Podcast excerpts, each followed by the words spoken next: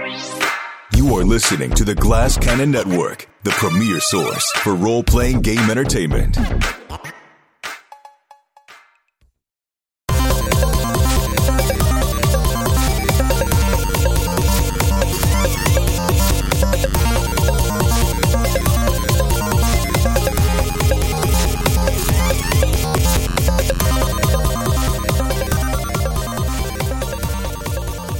There's a uh, very popular country song out right now uh, by uh, an artist named Hardy featuring Lainey Wilson called uh, Wait in the Truck. And uh, I'd heard this song a few times before I. I was just like, oh, catchy tune. And then my wife was like, Have you heard this new song, Wait in the Truck? And uh, I'm like, Yeah. Uh, well, sing it. And she sang it. I was like, Yeah, I know. I think I know that one. She's like, well, next time, really listen to it. And so I brought it up on YouTube and listened to it. And uh, it's one of these uh, classic old country story songs where this uh, basically it's like transient country drifter is driving around and he sees a uh, uh, it's gonna be a little dark. He sees a woman on the side of the road who's like covered in bruises and battered, and so he he picks her up and he's like what uh, what happened to you? And she's like, oh my my boyfriend or my husband. He, you know, he, uh, she talks about the whiskey scars she's hiding, and uh, so he's like, well, where uh, where is this guy? And so she's she tells him where it is, and so he drives over there, and he says, wait in the truck, and he goes in and he kills the guy, and then he sits on the porch and waits for the cops to come, and the cops come, and he gives himself up, and he goes away for life and then she comes and visits him, and uh, and he's like just happy uh, that she comes and visit him, but he's he's in jail for life. Uh, so it makes me wonder, what's the nicest thing you ever did for a stranger, Jared? Well, when I was a transient for a while, I found a battered woman, and she was so happy to see a transient after being horribly beaten that she immediately let me take her in my arms. Really primed uh, to get into a stranger's truck. Yeah, she was really happy to get into my truck. Uh, she was totally at, at ease doing that, and I took her for a Jamba Juice. Uh, Skid, have you done anything nice for a stranger ever in your life? Like real nice? Think, no, I don't think so. No. Never carried an air conditioning up four flights of stairs for an old lady? I can't. No, no, no I I can't recall. I, I probably did, but it, it didn't register. Matthew, I imagine you have so many things that you've done uh, for the strangers uh, that you've met over your uh, short 23 years on this earth. Um, God, I wish. Um, well, there is one story I could tell where I encountered somebody that I had never met on the streets of New York, and they were like, "Hey, I need a favor, and I can't pay you anything, but if you could do me this, fa- this solid, you know, it'll be your good deed for the day." And I said, okay. And then they wanted me to come back and skin all of their serial killer victims alive with them because, you know, you need someone to hold them down. Oh. Um, and I said, sure.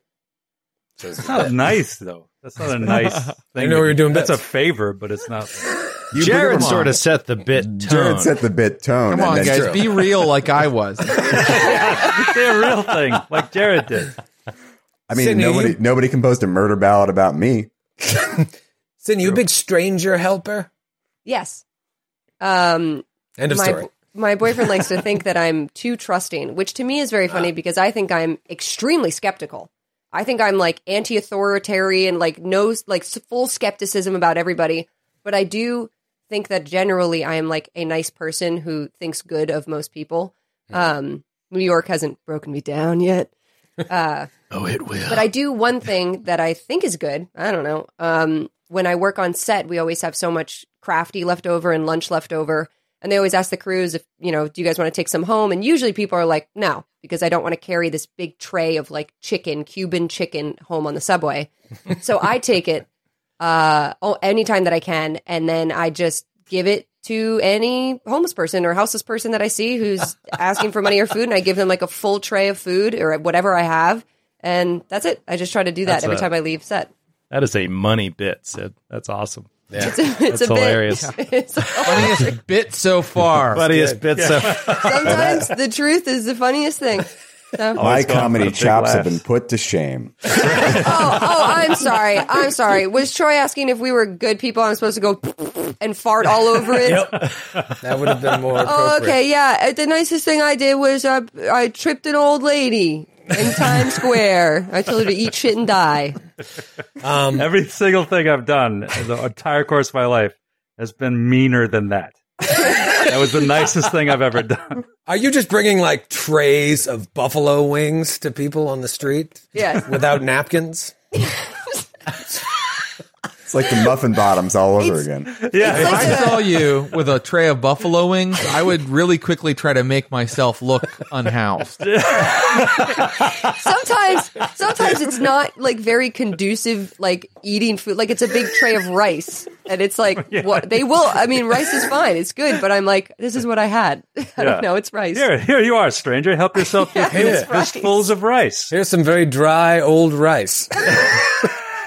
Thanks. Uh, you don't even give I that. know- You're not even supposed to give that to pigeons at You weddings. know, man. all right, no good deed fucking goes unpunished. She's never done anything good. They're moving on. Never done. Finally, we came to the heart of the matter. Joe, I don't know. I feel like uh, you're afraid of strangers.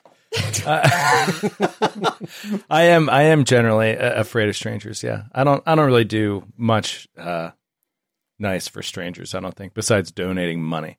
But I uh, I did so a few weeks ago. I was walking in my neighborhood. This is random, and I this woman, this older woman, was on the side of the road, pulled over on the side of the road on my street, and she was like, "Could you could you please help me get this?"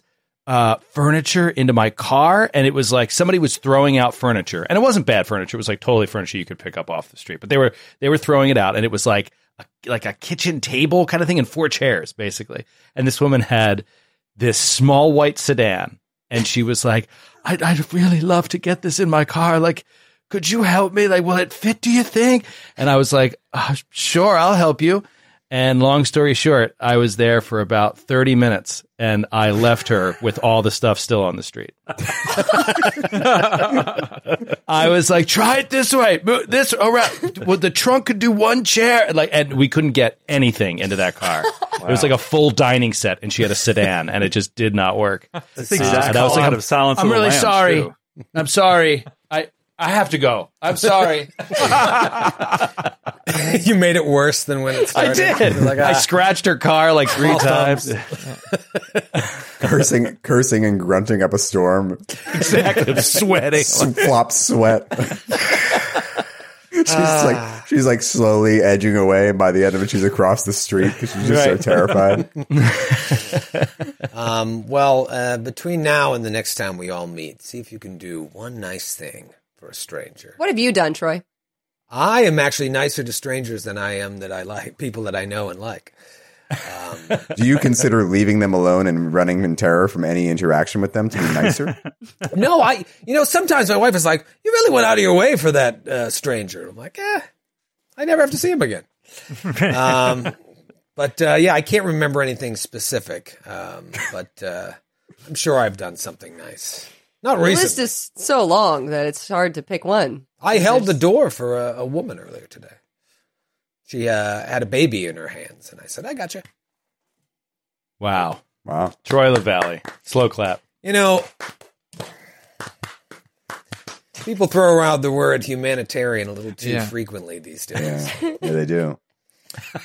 Nobel Peace Prize. I think. Oh, oh. What did he do? He held the door open uh, begrudgingly for a woman holding a baby.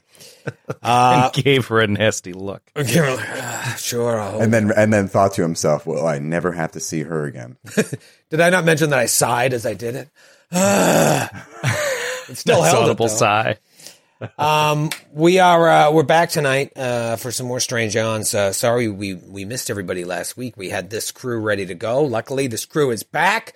We were like, you know what? Fuck it. Let's put everybody on. Uh, let's put everybody on. Uh, I had started a rumor that uh, Sydney had quit the show. Not a rumor. surprised how many people believed it. Not a rumor. I just want to clear the air. Not a rumor. Oh, you did quit. Okay, and you just Uh, came yes, back. yes, and Oh, nice. Okay. Well, welcome back. Uh, No, I, did, I didn't quit. People were very concerned. You're right, Troy. People were like tagging me on Twitter and they're like, Sydney, please don't quit. Like, please don't listen to Troy. No matter what he says, like, please don't quit. Uh, and I felt really bad because I didn't quit. I just couldn't do the app. Just, just Please, please don't quit. Please go back and work with that man who's inspired to do good deeds by listening to murder ballads in his car. Let's start other rumors. Like Matthew and I are beefing over student loans uh, policy. I don't think they should be paid by Biden, and Matthew does, and we've exchanged harsh words. the words were so harsh. I Yeah. don't know that I can ever look Jared in the eyes again. Yeah, I said if you freeloaders want my generation to pay pay for your mess, you've got another thing coming. and that's when the fists started flying. Back Well, I really wish you guys hadn't continued that argument over our group email thread Yeah. because I got very uncomfortable for me. It, yeah, I'm sorry about that. It just finds a way of just filtering into every every interaction Jared and I have now. Yeah, especially because I start emails with it. That's right. That's the subject line. You should have seen us go at it. It was like two hockey players where we didn't actually hit each other once, but it was very violent. There was a lot of grappling. yes. Anyway, make a Reddit thread about that because it really is real. Um, my my goal for tonight is to not accomplish anything because that will be easy uh, with five of us trying to role play. Uh, but we have to go back to two shows ago or whatever, three show, two shows ago, I think, in Boston. Uh, if you're not caught up, uh, earmuffs. But uh, Matthew and Sydney's character passed away, as it were. Uh, Sydney's character, I think it was your second or third ep with that character, and Yeah. bit it. And so then did, last time us, how did they die, Troy? they died uh, to poor dice rolls versus my good dice rolls. You killed them. Just I- it's I- well- you, you killed them. dice kind of Wait in the truck. Yeah, wait in the truck, Matthew. There's going to be some guy in a pickup truck waiting outside your apartment. I don't know if he's an angel, cause angels don't do what he did. That's a line from the song. Um, what were we talking about? Wait in the truck. Uh, fucking. So they died, and then uh, last, the last time we went live here, uh, Sydney, you had a, a, a prearranged engagement that was more important than us, and so we had Jared come in, and so we're like, well. You can introduce your character later. Later, Yeah, being they needed today. feminine energy. Right, So we needed asked me. strong feminine energy. so we brought Jared back. And uh, then we're just like, we can't just not have Jared be on this app because you're in the middle of something big. So uh, this is going to be uh, this is going to be a real fun app. Joe had asked before we went live, does he even need dice today? Uh, probably not. Let's just Let's be honest. let's just see what happens. I do need to do a recap though because it's been a couple of weeks. I barely remember where we are, so I can't imagine any of you do. Um, but you know you're on a boat journey and you're going down the Sellen River. You're traveling from the city of Thrushmoor in Ustalav all the way down to a whole different nation, the nation of Taldor, uh, to the city of Cassomir. Uh, you're going all the way down there because you're hot on the trail of uh, a man named Count Hazardton Lowls IV. We've heard his name now ad nauseum. Um, as you've been hot on his trail, you've been taking these uh, excursions to the dimensions of dreams. The dimension of dreams, this area uh, known as the Dreamlands, and you're doing that because you learned that the Count was doing that in order to further his research, and his research led him, as far as you know, to Cassomir. Um, a breakthrough in said research happened um, when the Count met a figure known as the Mad Poet while traveling the Dreamland. So you are trying to get a meeting with the Mad Poet as well. But in order to do so, you're going on these various dream quests to random locations throughout the Dreamlands to try and obtain specific gifts to offer this Mad Poet, um, to even have the opportunity to speak with him. Uh, right now, you have three of the possible seven gifts uh, that it looks like uh, Lowell's brought to him to gain an audience. Meanwhile, though, back in the material plane, back in the real world, uh, life on the boat has been rough. Uh, you were attacked by a group of Razmiran zealots uh, and, and have taken the dozen or so thralls that they had on board on your ship. Um, while stopping in a, another town of religious weirdos, uh, two of your companions, as I just said, were slayed uh, by a creature known as a Dracolisk uh, that seemed hell bent on destroying you, and uh, almost did wipe out the entire party. Um, you then left that seaside town of Riverton behind and watched from afar as the spiritual leader of this town, a, a an, old elf named Nyrel Twiceborn. Uh, he he's a Hanspur worshiper, and you saw him uh, draw one of his wives towards the water as she was kind of coming with him reluctantly, and it appeared as if he drowned her in the water and killed her as part of their fanatical uh, religious worship ceremony that happens at dusk every day. You're, you're, you're like fighting with yourself. We need to go back and kill him. But Skywind's like, that's their problem. We got to move on. Enough people have died. Let's go. And so the next uh, place you stop is a sleepy little town uh, called Debril in the nation of Galt. Uh, and you're stopping there so your captain can resupply. You're going through supplies really quick now that you've got 50 people on board. And, uh, you know, you're also hoping that maybe you can find uh, some more help for your journey as your numbers have dwindled. You lost a very strong sword in Sir Julie and a uh, not great cleric. Um, so you're like, I really maybe we like can- Dave. Maybe we can find uh, a warm body and another strong sword. So, So mean. Stupid. Jerk. as you're uh, as, as Skywind takes off, you uh, you're introduced to what appears to be a simple commoner who is whittling dollhouse furniture on the docks. Uh, a man by the name of Ethel Merman, uh, who displays incredible martial prowess by beating up O.J. Simpson. um, one of the former slaves of the Razmiran Faith Barge. Um, but as you're waiting for Skywind to return, a, a, a small boat, much smaller uh, than your boat, arrives with three people on it. It's like two men and a figure clad all in gray. Their faces is covered in a shroud with just like a scowling face drawn on it.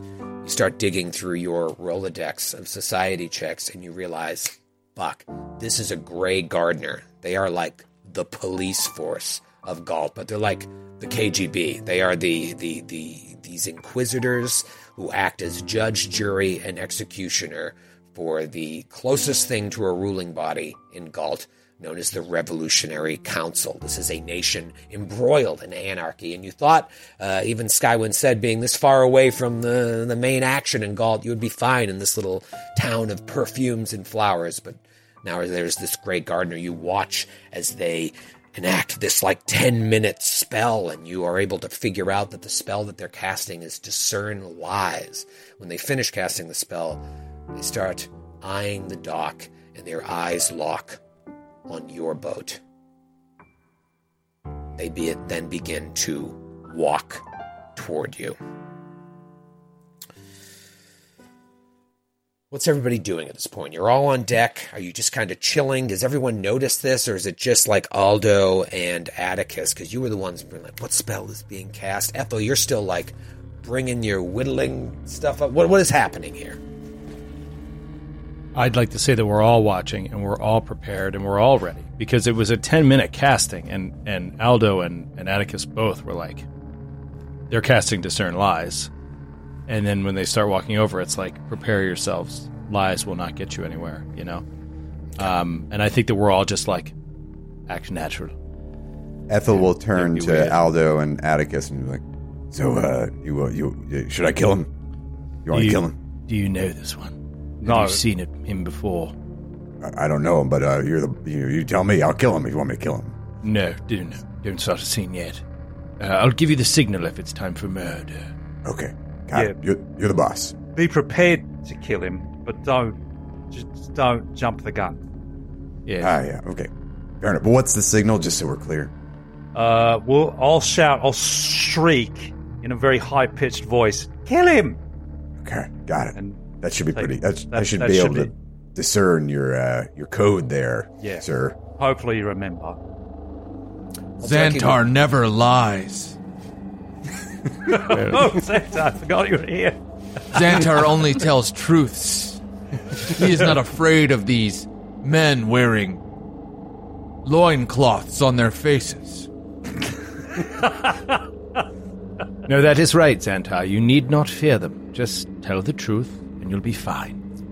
Yes, I will tell them about our forays into the dreamlands. No, And no, how no, we are no, collecting no. ingredients to Your Royal commune with a dark no, god. please. No, sir. Don't Communing with a dark god. That wasn't No, in the no. contract. No, it's a bit. There's misunderstanding starting. We are communing Perhaps- with a dark god for good, my friend. Your Grace, uh, uh, sometimes the best policy when meeting strangers, as your royal personage would surely know, is to be quiet first, and then then uh, start telling truths in a royal fashion. Just be as silent as possible. They're coming. Um, I'll climb up to the highest point on the ship and kind of perch there and look down below. Right, so this burly, heavily tattooed uh, barbarian in a diaper, Dwarf. dwarf, uh, climbs to the top of the crow's nest and looks down as this uh, figure approaches the boat.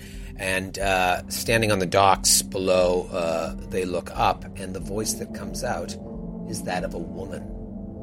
And uh, she says, Who is the captain of this boat? Again, no face, just a drawn on face. In fact, if uh, you go over to roll 20, I will show you what she oh, I bet like. this art's going to be awesome. Oh, You Confirmed. correct. Confirmed. looks like Moon Knight. yeah, there's a Oh, little yeah, bit of a totally. Moon Knight situation going on there. Uh, Longbow on her back. Uh, Does she have a sword drawn right now? Uh, no, looks like she does. Uh, yeah, no, they. I never can get the artwork and like the way they're just walking down the boat. Um, it's more of an action shot of her. But uh, who is the captain of this boat? I point frantically at Skywind, Freeling. She's gone. She's yeah. So She uh, took it is Dinky captained by Skywind Freeling. She has gone ashore to collect supplies. We are left behind uh, doing our simple duties. When will she return? I cannot be certain, but today, a matter of hours, I presume. Well, then, who is the acting captain in her absence? Aldo, Casimir, uh, he is here. Uh, I don't think we ever settled on a chain of command, chain of succession uh, as such. But uh, certainly I'd be happy to help with any inquiries you might have. We were tasked to look a- to look after the ship. Is there something wrong? Is there some danger? Perhaps. I am looking for a man named Emilio Daldamain, Senator Daldamain, as it That's were. a made up name. That's There's no way that's like a proper name. Emilio Daldamain. Come on. She just Go on. stares at you. Oh shit, Aldo, perhaps. Please carry on. Perhaps it's not the time. Is I mean, all names are made up if Is Senator Daldamain? is he aboard your ship? Uh, to our knowledge, no. No. I've never heard that name in my life. Oh, would remember that. No. We once did have a Carlos Danger aboard, but We did. We did. That was, he was but a mere congressman. right. Yeah. Carlos Danger. Oh wait, no, that's what he went by, Carlos Danger. But I believe I believe Danger was his middle name. Ah, yes. Sorry, I can't I remember his uh, surname. I forget. She's just watching each of you as you speak, turning and staring at you, perhaps discerning your lies. That was a joke, by the way. I was joking. If it We wasn't hired clear. him. That's why, that's why we pay him the big coins. Of his sense of humor. So you're I'm sorry- unfamiliar with this man.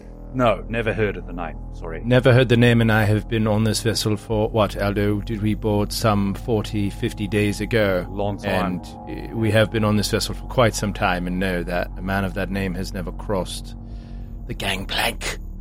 Can I roll a society check to, to see if Ethel knows the senator? Sure. I don't like. I don't know if Ethel knows who they are. Yeah, is this like a famous name? Uh, yeah, you can roll society. I'm going to roll it too. That's a good idea, Matthew. You know what? Bottle cap. You know what's funny is you already said you don't know him, so if you succeed on this check and learn something, You're lying. I Oh no! Wow, And I that's a rolled a catch natty seventeen. of course, I did Uh, on this what one. does the dice Ethel, say? Ethel made no claim, uh, but I rolled a twenty-five. 25. Did anybody else? Uh, I rolled a thirty. 30. I rolled a Society. 16. Okay. Uh, Ethel and Atticus, you seem to remember uh, an undistinguished senator of that name uh, from Isarn. Is that the the guy from Isarn? I vaguely remember. Oh, Oh, perhaps you're right. Yes. Isarn, by the way, is the capital city of Galt. Um, No, I have heard that name. He's a rather high profile individual. Certainly I would have recognized him if he was on our boat, but I have not seen him. Well, I I, shouldn't, I I shouldn't say that. I've never seen him before. I just know the name. Well, he is a traitor to the Revolutionary Council, and I have been tasked with finding him. She starts walking towards your gangplank. I must come aboard to search your vessel. I trust that is not a problem. Hand goes to her sword. Of course not. No, of course No. not. That's No, the of one course. sips up. Yeah. Perhaps one of you might be willing to read off the manifest so that uh, the honorable gardener here might know who's aboard. Does anyone? You have a list of names of your passengers? That won't I be presume? necessary. I will be thorough and quick. Step yeah, aside, I have please. a feeling that this like professor or whatever might be this dude like traveling in disguise. I think Um, in which case we're probably going to get in a fight, but I don't really care about this dude. Is there a reason we care about this dude? Sir Julie cared about that dude. Yeah, because they were banging, but Sir Julie's gone.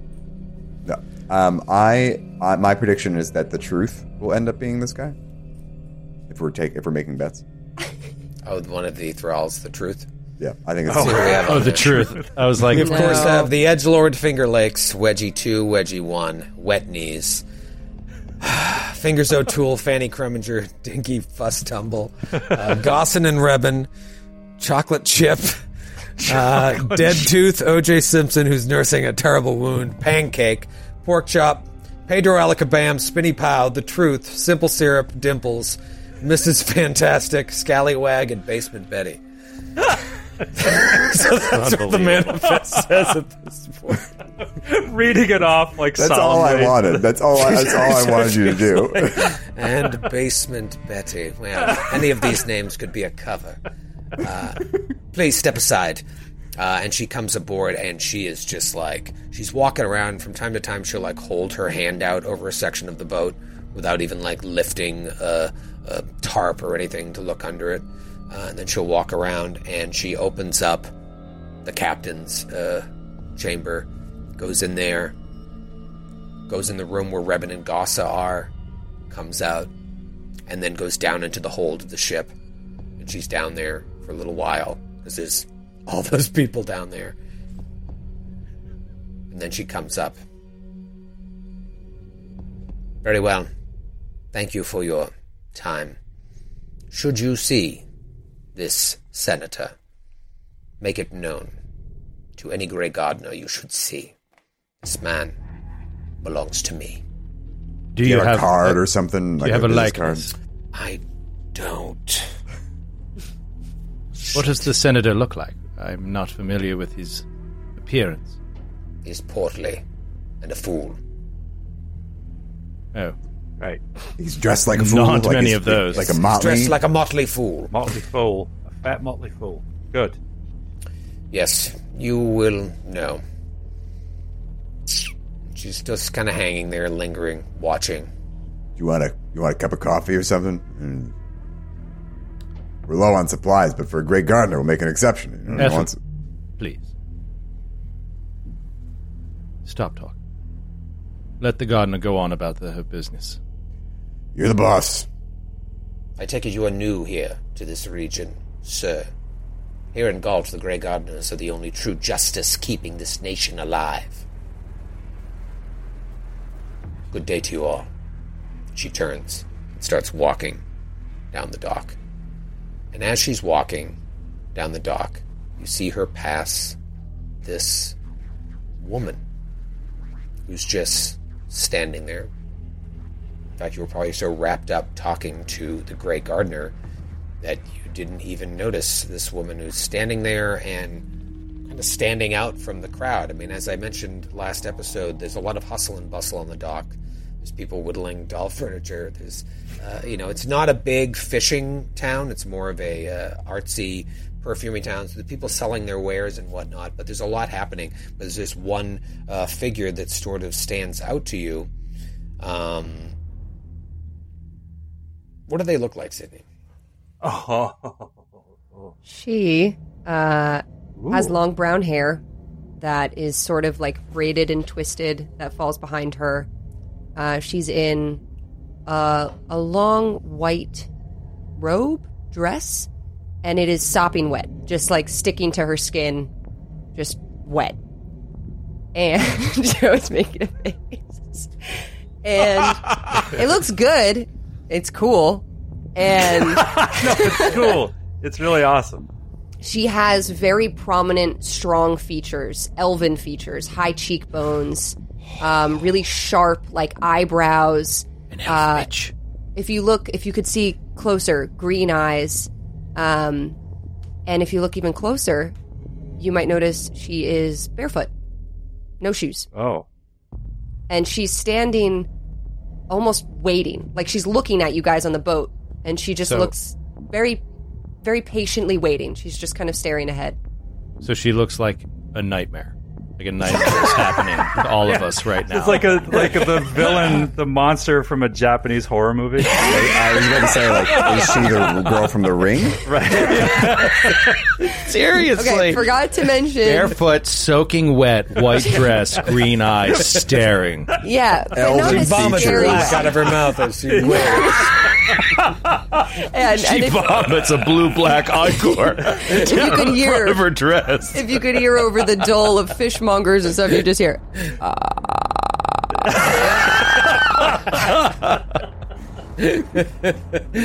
uh, but she just stands there waiting, and she looks kind of like, like stoic, peaceful, not creepy, but a little creepy because she's just kind of like,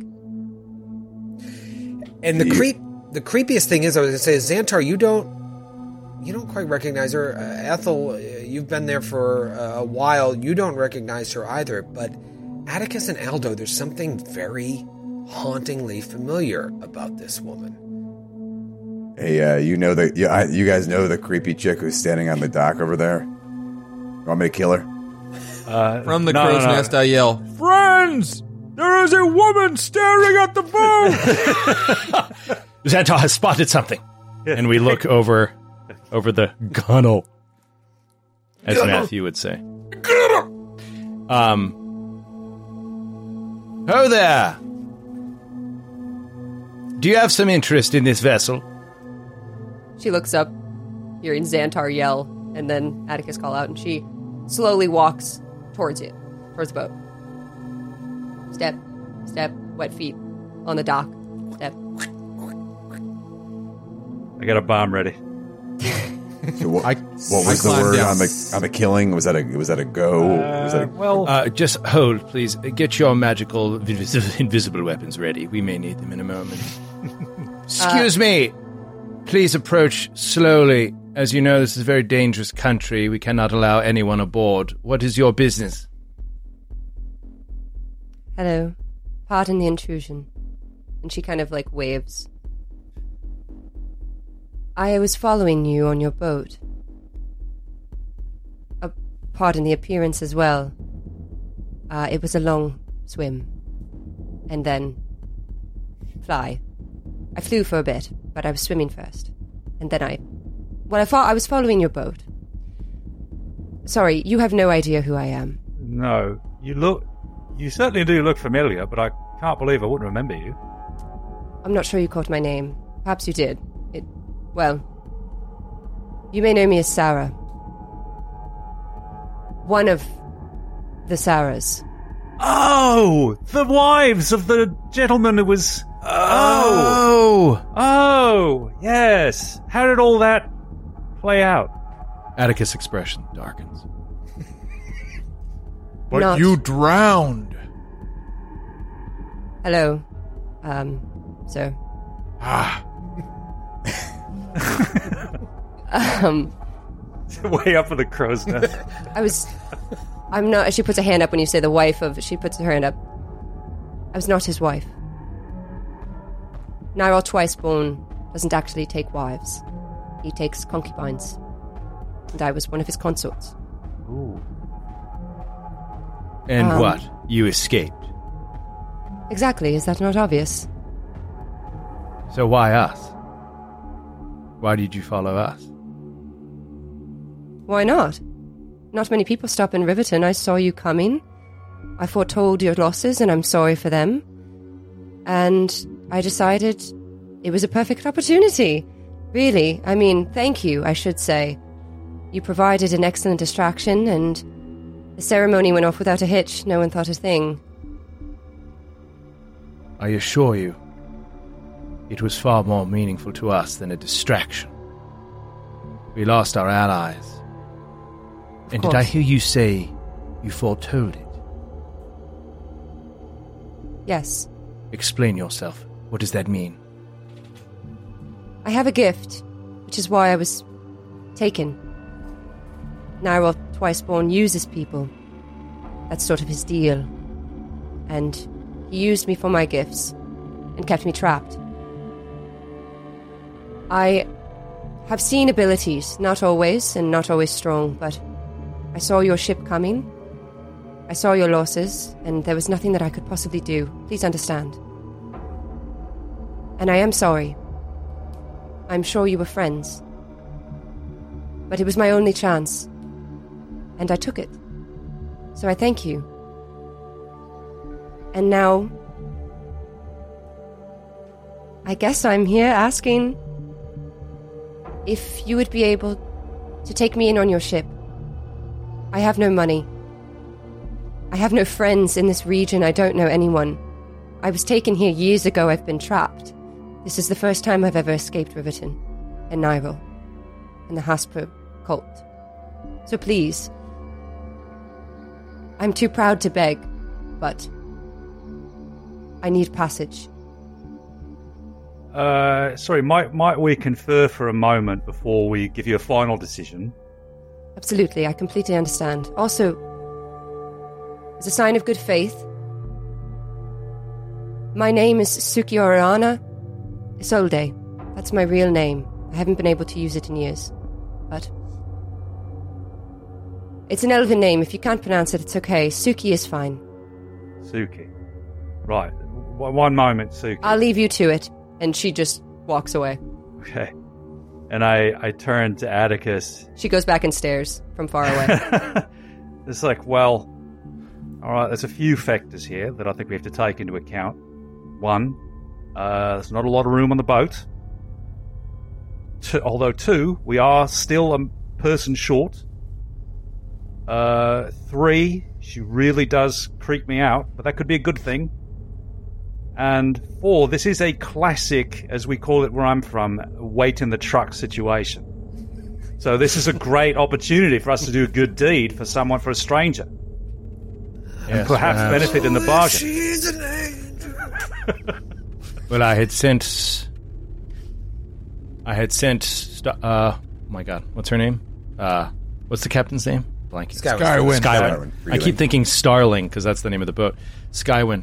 I had sent Skywind ashore looking for a sword, and I think we found one already. Perhaps we could use this vision she says she has. She could see the future. That could be invaluable, Aldo. And she said she flew part of the way, and she's got to be an excellent swimmer if she I made mean, it. like by an astounding far. swimmer. It's hard to comprehend, actually. Um, I mean, that alone, just being able to rescue Xantar the next time he falls off the boat, true. that, that'll yes. be worthwhile just on its own. can she Xantar be- does not fall. But can she be trusted? OJ Simpson is in your What? Jay, you're up and about again. Oh. OJ, you're not permanent member of group. Sorry, I just wanted to know.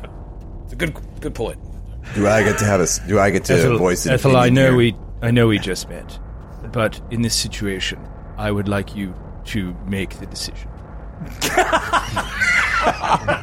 I think it's your call. I think after all we've been through, it's your call. It's your call. Boat is already very full. No, I'm. I agree with you, Xantar. It is full, but we are catering to wet knees and whatever their names are. I don't bother to remember them week to week. She glides back over towards the boat. None of them present Squish, squish, such a squish, skill as this one seems to have. Yeah. Pardon me. Uh, h- hold, please. we're not- hold, sorry, please. I- I- Ethel has not spoken. still yet. discussing You it. spoke. Oh, sorry, I for didn't four see- Men are straight minutes. deciding about a woman. I Your Majesty, please. oh, my apologies. Sorry.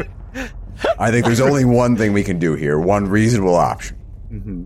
It's the same option you gave me. Bring up OJ Simpson, see what she can do to him, and if she Right. passes the test, Great. Yeah, it's true. Could she perhaps look into O.J. Simpson's future, see what he may do one day? Orenthal, come on up here. I think I Got can another- take her. Got another quick uh, flavor that we need of you. And I push OJ uh, to the fore and say, uh, uh, Suki, uh, if you wouldn't mind uh, showing us what you're capable of on this gentleman here. Uh, listen, I, I, I, I, have, I have no problem with you. I, uh, I learned the hard way not to mess with new recruits. She turns to the group.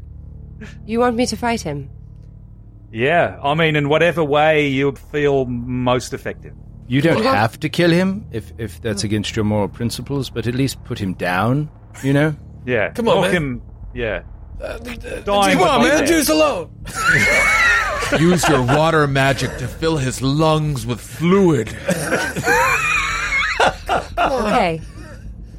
Uh, if this is Juice what is you'd just starting like, to feel good again. if this is what you'd like and how you allow people on your boat, uh, I will do this. What's he doing?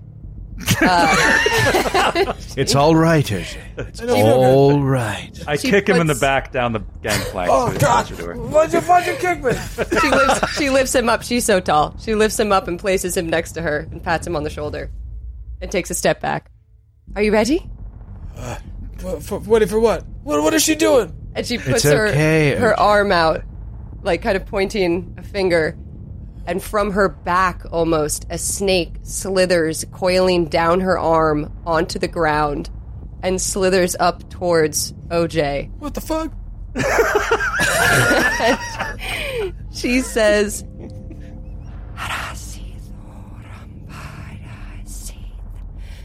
and the snake launches at OJ. Oh! Just goes around his neck and starts to constrict him and grapple him. That's a big. She's cool. The Jews is strangled. She looks around, not wanting to draw attention on the docks, and looks around and uh, she goes, May I call him back? Uh, as as this is happening, as OJ's thrashing on the on the ground, Atticus just turns to Aldo and is like, "The snake must have been a very good swimmer as well." Yeah, water. And system. uh, all right, yeah. Yes. This is like a two for one deal for us. all right, okay. That that is enough. That is enough, Suki. Let uh, release him. And the snake goes back and Oh, did you No, get hang on, hang on, when she hang said- on, hang yes. on. I've seen snake charmers in my day. You better prove you can repeat that. Is that repeatable? Yeah, I would. We would need to see it twice. I mean, that could be a one and done type deal. So Do Basement it to OJ again. yeah, I'm Santa really movie hates soon. OJ. uh, I'm filming she, a movie next week. she says, The Not juice on my- is choking. Not on my watch. no, you're not. No. She does it again, but this time the snake bites OJ uh, on the arm. Oh, son of a. Oh, that's my acting arm. Bites it. Fuck. All right, I'm sold. right. Beautiful, fantastic, Extremely effective. great, great.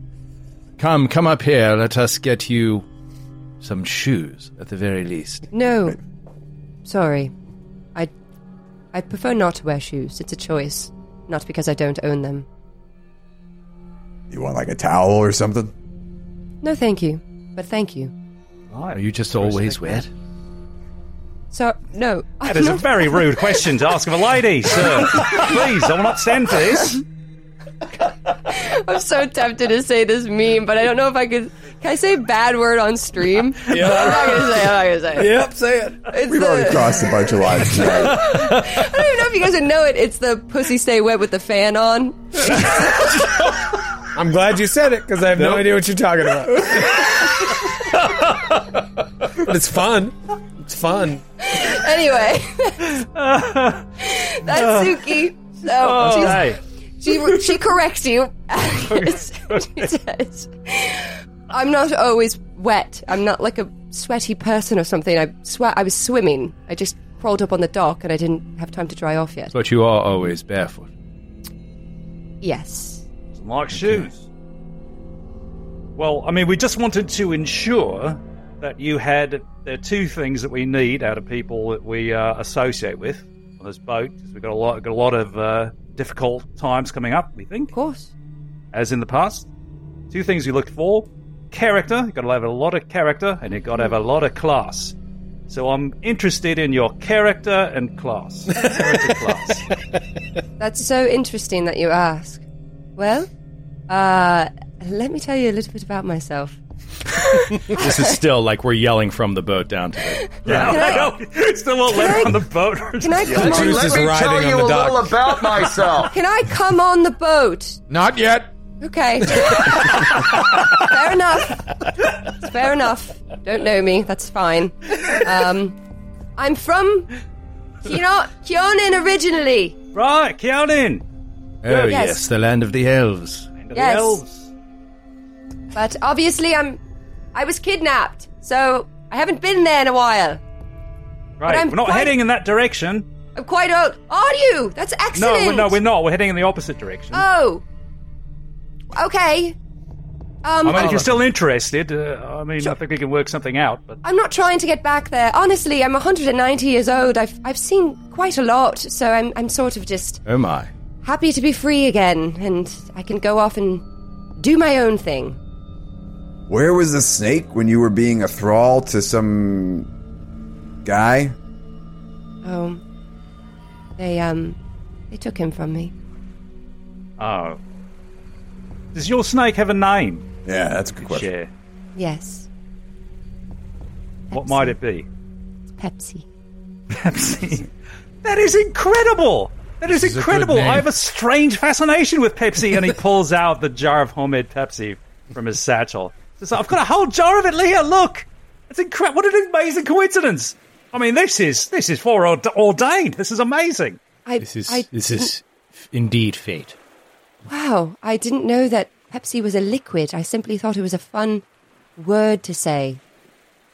I wonder if a- Pep- Pepsi would like Pepsi. Maybe he could try it. I'll, I'll be happy to share some with him. Maybe he'd get along with Werner here. And he has this little uh, his tumor on the side of his neck starts squirming. Oh, you you have a friend as well. I do. He's a bit shy, but he loves artificial Pepsi as well. Hopefully, he'll love the real thing. Anyway, um, I, I don't really know what else to tell you, um, aside from my druidic order, I suppose, which is wild. When I tell you, you're going to think it's crazy. It's wild. My is druidic it? order is wild. Oh, Oh. no! Oh no, what is it? It's, Uh, wi- it's- it's, it's not- wild. I don't want to blow you up your spot, out. but I know what wild druids do. That is But- So are we ever going to learn what the order is? Uh, Yep, and it's pretty wild. Um, and uh, metagaming wise, just so you, well, not metagaming, but outside gaming, I took a feat which also gives me an animal companion. So I get best of both worlds. I get my Oh. animal companion. I really built out this character in such a cool fucking way. So that is her, Such her animal power companion. gamer. Power game. Shut up! Shut up! Well- shut your mouth. We already have team member who lives in the wilds and can commune with animals. So thank you for coming. but Xantar is already filling that position. Xantar, you were not in my vision. Were you not on the I- beach? No, I. And then he goes back to the crow's nest. I can tell when an animal is so embarrassed they have to leave, and that seemed to be that sort of situation. I'm so. I. I'm fine. Oh, okay.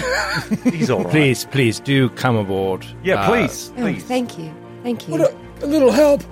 oh, No, sorry. He's like swollen from the snake bite. Walk it off. Walk it off, OJ. He's got like sausage fingers. yeah. I told him not to use Ah. poison. You're not, you're not going to die. No more, no more people on the boat. No, OJ, I guarantee you, you will not be asked to do such a thing again unless one of us should die. Oh, Juice mm-hmm. is tired. OJ, Come on. would you introduce me to the people on the boat? One by one. One by one. Sure. And he does. And so O.J. Simpson introduces you to all 25 people on the boat. She doesn't care. She does not ask for that. That was a joke. She doesn't give a shit. She just goes, "That's a lot of people on a small boat." He's actually like Nordberg now on Naked Oh, Gun. yeah. He's on a wheelchair. Fucked up. Like a head bandage. Heroin, Um, Frank. So, uh, uh, Sarasuki, uh, I've written your name as Sarasuki Sarah on I love it. That's even Um, better. Sarasuki Sarah joins uh, the crew. Uh, maybe a little reluctancy uh, on the part of some of the crew members to see this uh, sopping wet elf um, stroll slosh on board. Um, and having seen what you did to O.J. Simpson, there's uh, a bit of fear uh, amongst the uh, people who are afraid of such magics. They are but simple fisher folk. Um, but you come aboard. Or maybe one of them is a senator. Maybe We'll never one know. of them is a center. I don't know. I feel like the Grey Gardener would have uh, picked them out, but uh, they're gone. And now Suki is aboard.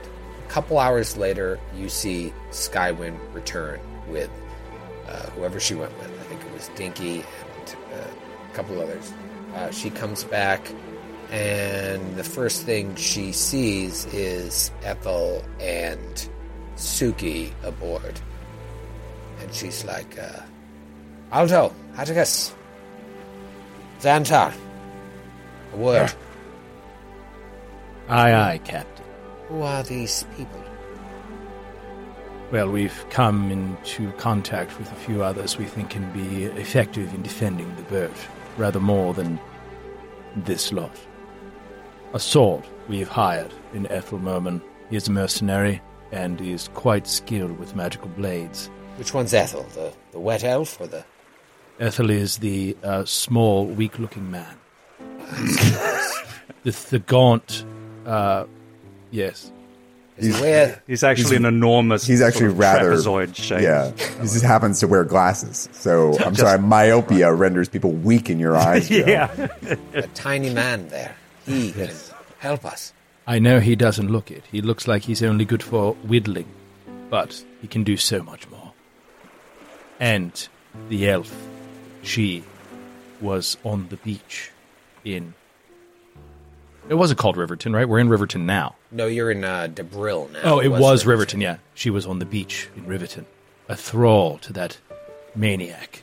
I don't understand. We, we, we left them behind. In fact, we saw him drown one of his companions. Yes, she escaped in the distraction and swam for several miles, flew for some as well. She is quite an incredible creature, a druid. Druid. He lowers his voice. I see. Have you, uh, have you talked to them and, and questioned them and feel that their uh, desires are true? Yes, Yeah. well, uh, his desires are simple enough. He wants money. He's really he's trying to get a divorce or something. He's got he owes alimony. I don't know, child support, something of that nature, and he desperately needs the cash, which to me is the most trustworthy way to get people to go on these sort of adventures. And she, uh, she has been stolen away, kidnapped, and uh, far from home for very long. She is just looking for sanctuary, and I'm sure that you'd be willing to offer it, knowing the kind of captain you are. Yes, well, perhaps this is a blessing, having lost two members of your team to bring two more on. Um, what happened to O.J. Simpson? He was tested and found wanting.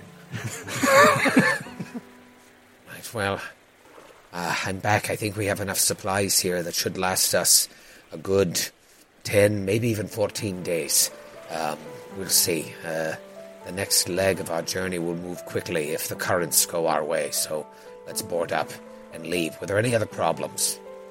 And she's like now coming aboard, eyeing the new people. We did have one other visitor, uh, a a grey gardener, in fact, who, yeah, I mean, she was looking for some senator, uh, Gargamel.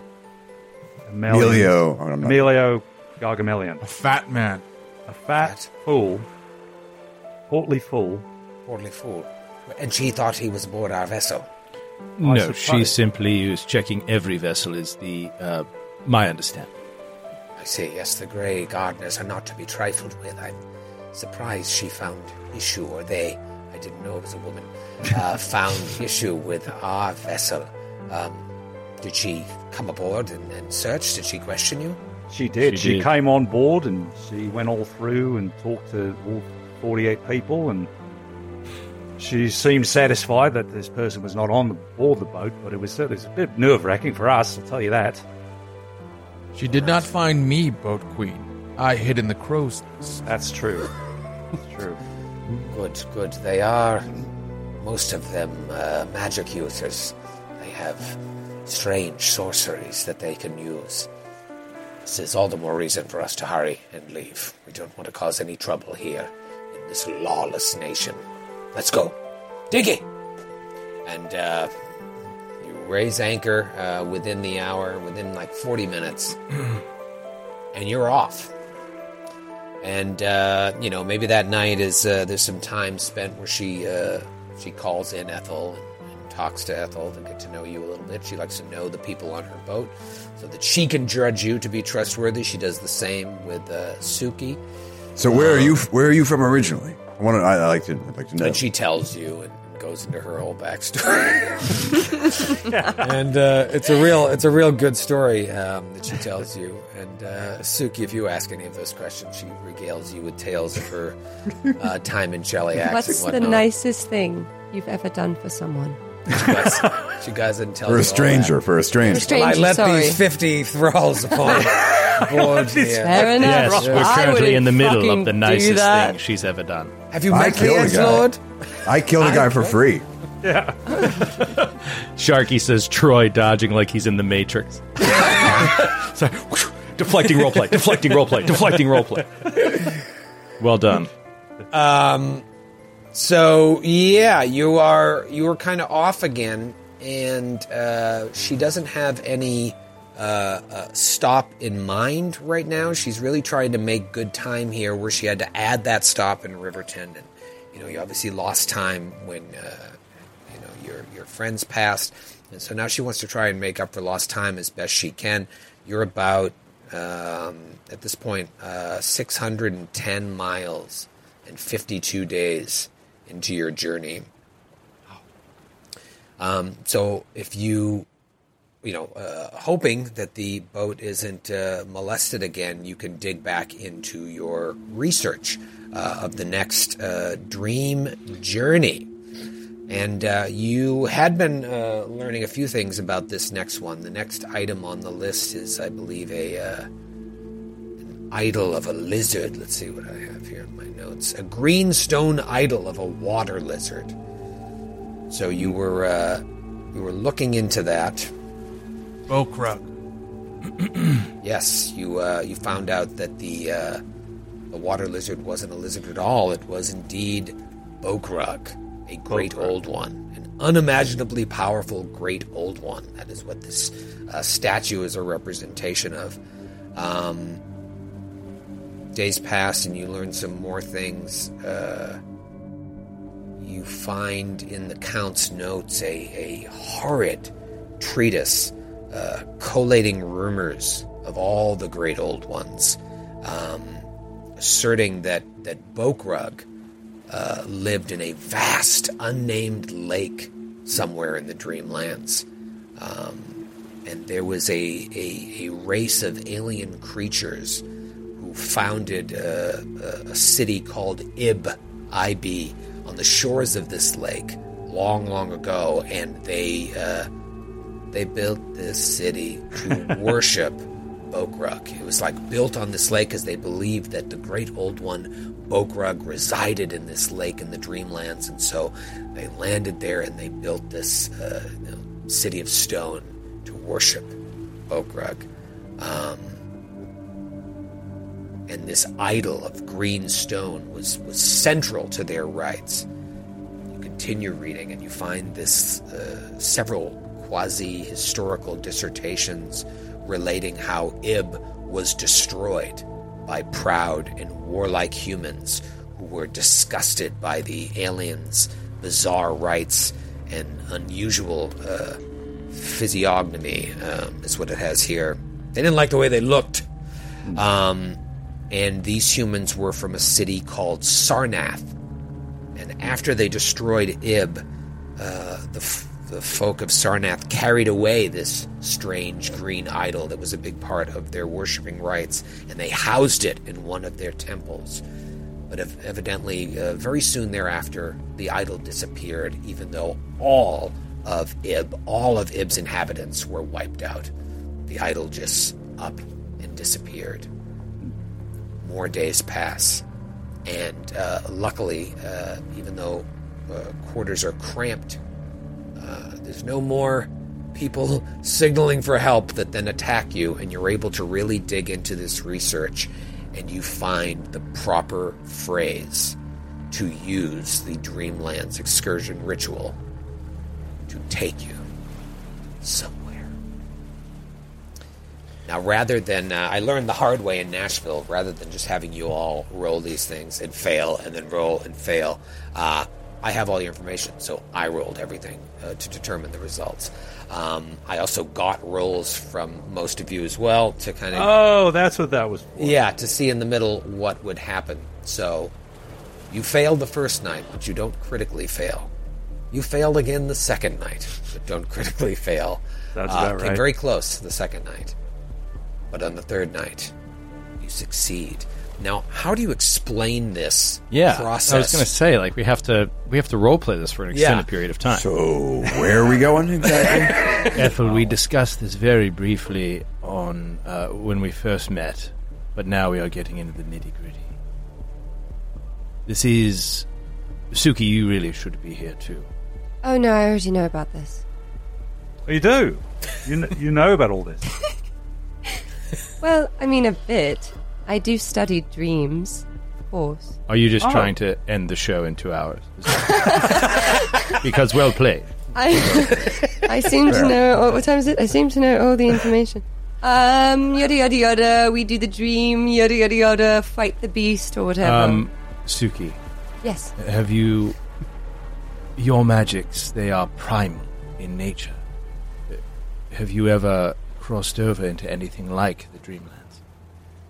No, not actually. I mean, I've astral projected. I studied zodiacs, uh, astrology, dreams. You name it. I've had plenty of time, and I thoroughly enjoy the work. But I've only really dipped my toe. You know, scratched the surface.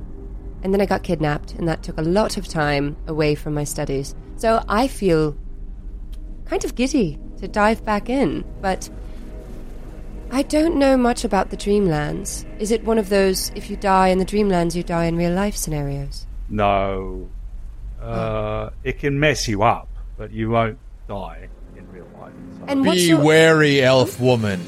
Long was I trapped in the dreamlands, suffering indignities at the hands of strange, fell creatures. Be wary, lest the doom that came to Sarnath fall upon you. Why would you And he wish that? scratches himself. I don't mean any disrespect, but could someone explain Xantar maybe a little later? Does he to talk me? like? Does he talk like that because of the Dreamlands? Or Probably. his, or his language centers somehow left undeveloped by his time in the Dreamlands? He is simply not as civilized as you.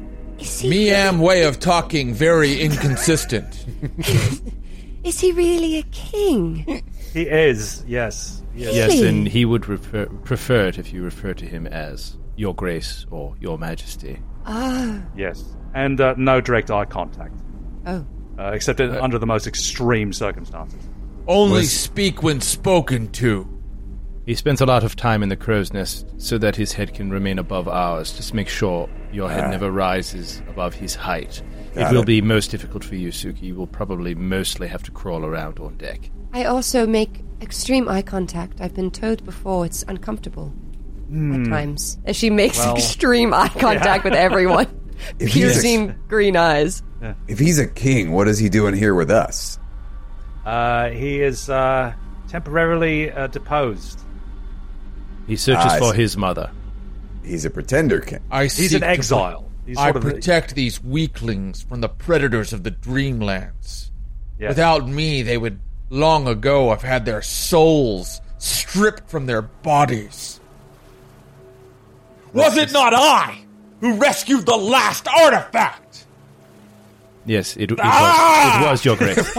you see what happens, Ethel, when you get him riled up. Getting him worked up. I, my apologies, Your Grace. I didn't know. I was just curious. Uh, I, I, I bow to you and respect your sovereign majesty over the the Zoogs. Was it? Zoogs. Yeah, correct. I The kind point of, is- I kind of climb kind of up onto Ethel Merman a little bit, kind of just asserting dominance for a moment. You climb onto yeah, you know, Just- like are you humping my shoulder? Like, I, I'm picking, I'm picking uh, things out of your hair. so this Once he uh, begins, it's best to just let him finish. Yeah, okay.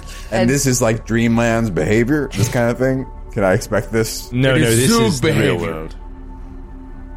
This is Zoog behavior. Yeah. No, ex- Suki Suki slow blinks at Xantar to see if he'll respond like a cat. She's trying to figure out what animal he's most related to.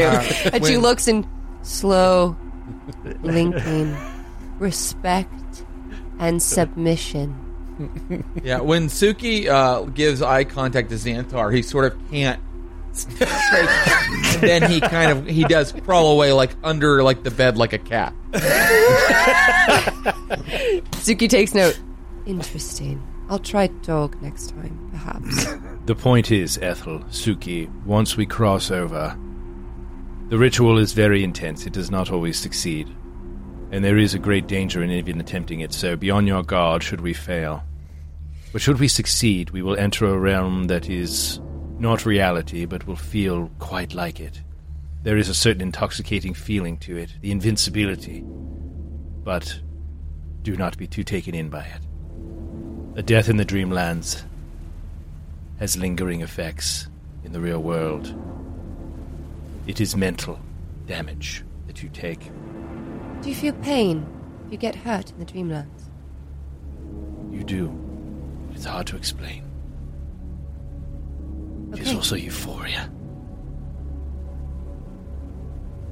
It hurts so good. Awesome. It's so good. But you also may you must be prepared to see things that your mind cannot quite comprehend in there. And what Mm, exactly are we looking for? Sorry to interrupt. I'm just a bit confused about your end goal. We are collecting certain artifacts so that we may reach one who knows more about our past. Ad- Aldo and I both suffer from amnesia as a result of uh, some of these dark magics. We seek to learn our past. And the man who knows it is in Cassomir, and has already, it appears, perhaps, crossed into the Dreamlands more permanently. We need these artifacts so that we can make the journey ourselves. All right, great. Thanks for all that. Uh, Follow up question. So our bodies are just going to sit here on the boat. Yes, With- have you seen Inception? Uh, I have seen Inception. Uh, that was an that was a good one. Uh, I was a little confused by the multiple layers, but um, is someone gonna like come down here? Are we like gonna- Pancake and basement Betty shall protect us. That was my question. Can we trust any of these randos on your boat not to stick our hand in a bowl of warm water or worse while the, we're, we're going through this? no, hasn't happened yet. Uh, so far, they've been trustworthy, so I think they've they've proven themselves. And uh, just have to have a little bit of faith, my old chum. chucks him on the shoulder. his giant trapezoidal shoulder. Pancake comes rushing down. Did you guys do your ritual yet? I'd like to be in a separate room when we do the ritual, with a lock from the inside. Let me know when you go to sleep. Silence, pancake. Back to your place. Oh! oh. Pancake runs back upstairs. Silence, pancake. Silence, pancake. No, what I believe is not only that they respect us and are appreciative of our saving them, but I believe truly they fear us. They fear what goes on down here. The captain herself is quite discomforted by it. But she knows it is the cost of our passage. Well, um, I guess we should go, right?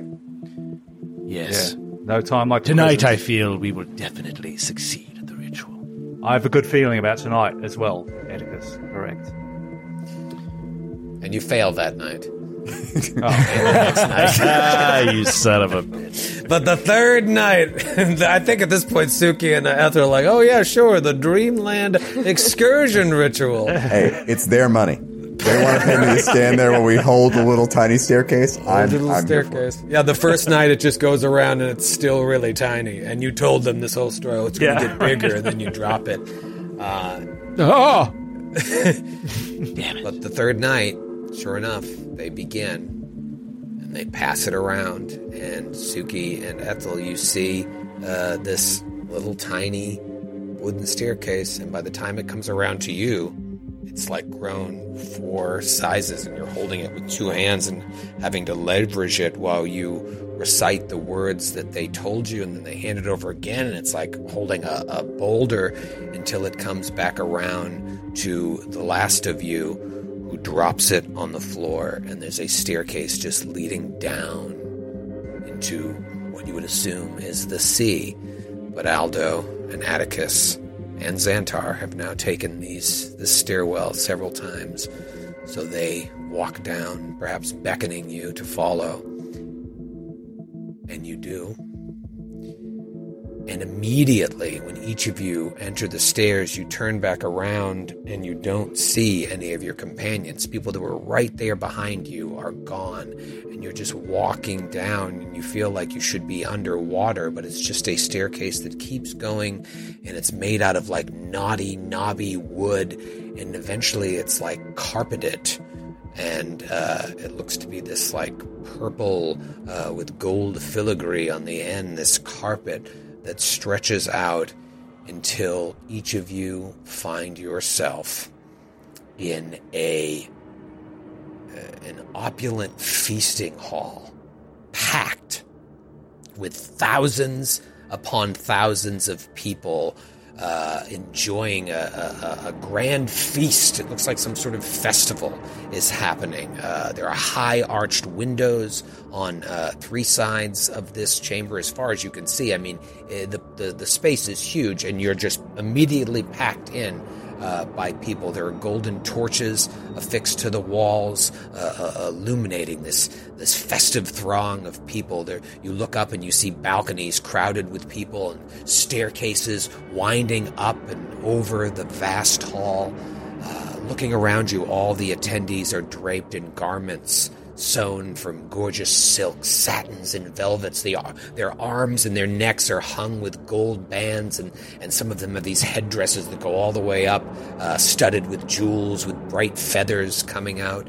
You see tables of uh, rich foods and intoxicating beverages lining the walls, drawing these party goers who, who are like gorging themselves on the offerings and, and huddled closely in small groups and, and and even as your eyes begin to adjust, uh, intimate embraces. In fact, as you really start to take in the scene, almost everywhere you look, people are either stuffing themselves full of food, uh, like too much, too much food, or locked in like a carnal embrace. If you see into any shadowy hallways, you see people having sex in the hallway and like lots of people. It is not an orgy, it is just a full on bacchanal. Um, and, and, and the guests who aren't engaged in either of those two things are at least locked in some sort of drunk conversation while everyone else is dancing. Dancing to this, the otherworldly tones of an orchestra that you do not see, that's composed primarily of flutes, pipes, drums. It's this weird, unsettling, discordant music that everyone is way into. Um, you think back, those of you that were at the Viscount's ball, by comparison, that was just as crowded and, and obviously problematic, but in much more subtle ways. It was still a, a solemn, courtly affair, whereas this is just an unrestrained uh, bacchanal. I start- smell the scent of rutting.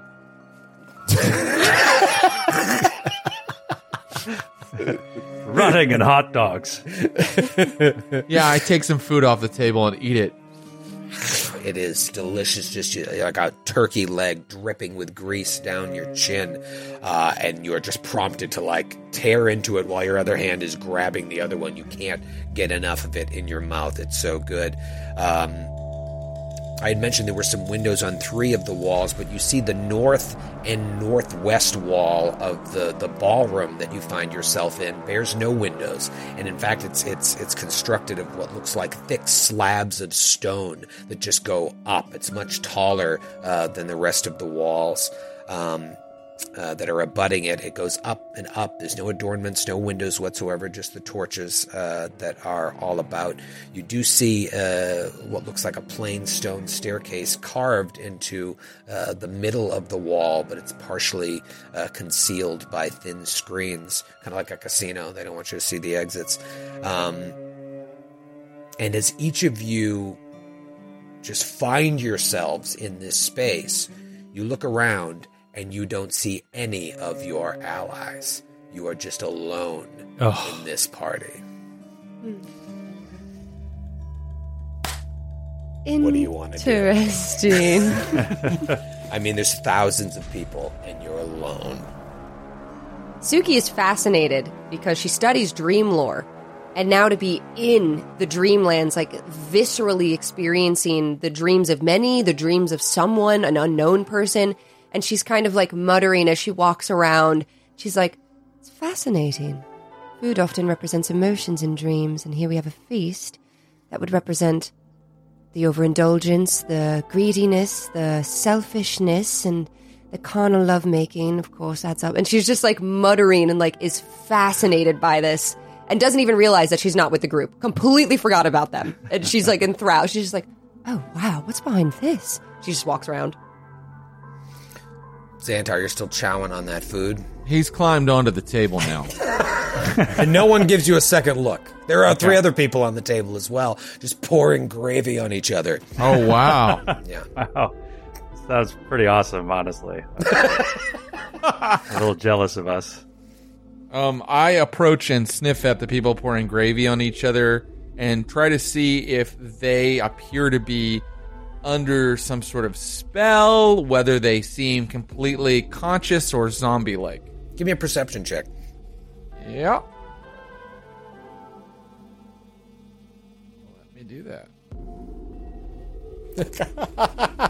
I got it. I got pouring it. a little gravy bowl. The other one's doing it.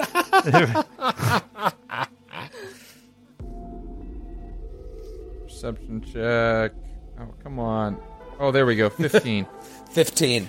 Um, they appear to just be really intoxicated and they find this to be hilarious. And if you come over and start smelling them, they just like splash a little gravy on you. uh, I just joined them. and you just join the gravy Sure, fight. gravy. It's delicious. Uh, it's and it's so good. I mean, it's just like warm, but not too hot. It doesn't burn your throat. It just goes down thick, and it feels so good mixing with that turkey leg. And they're in it, and uh, it starts to get a little sexual.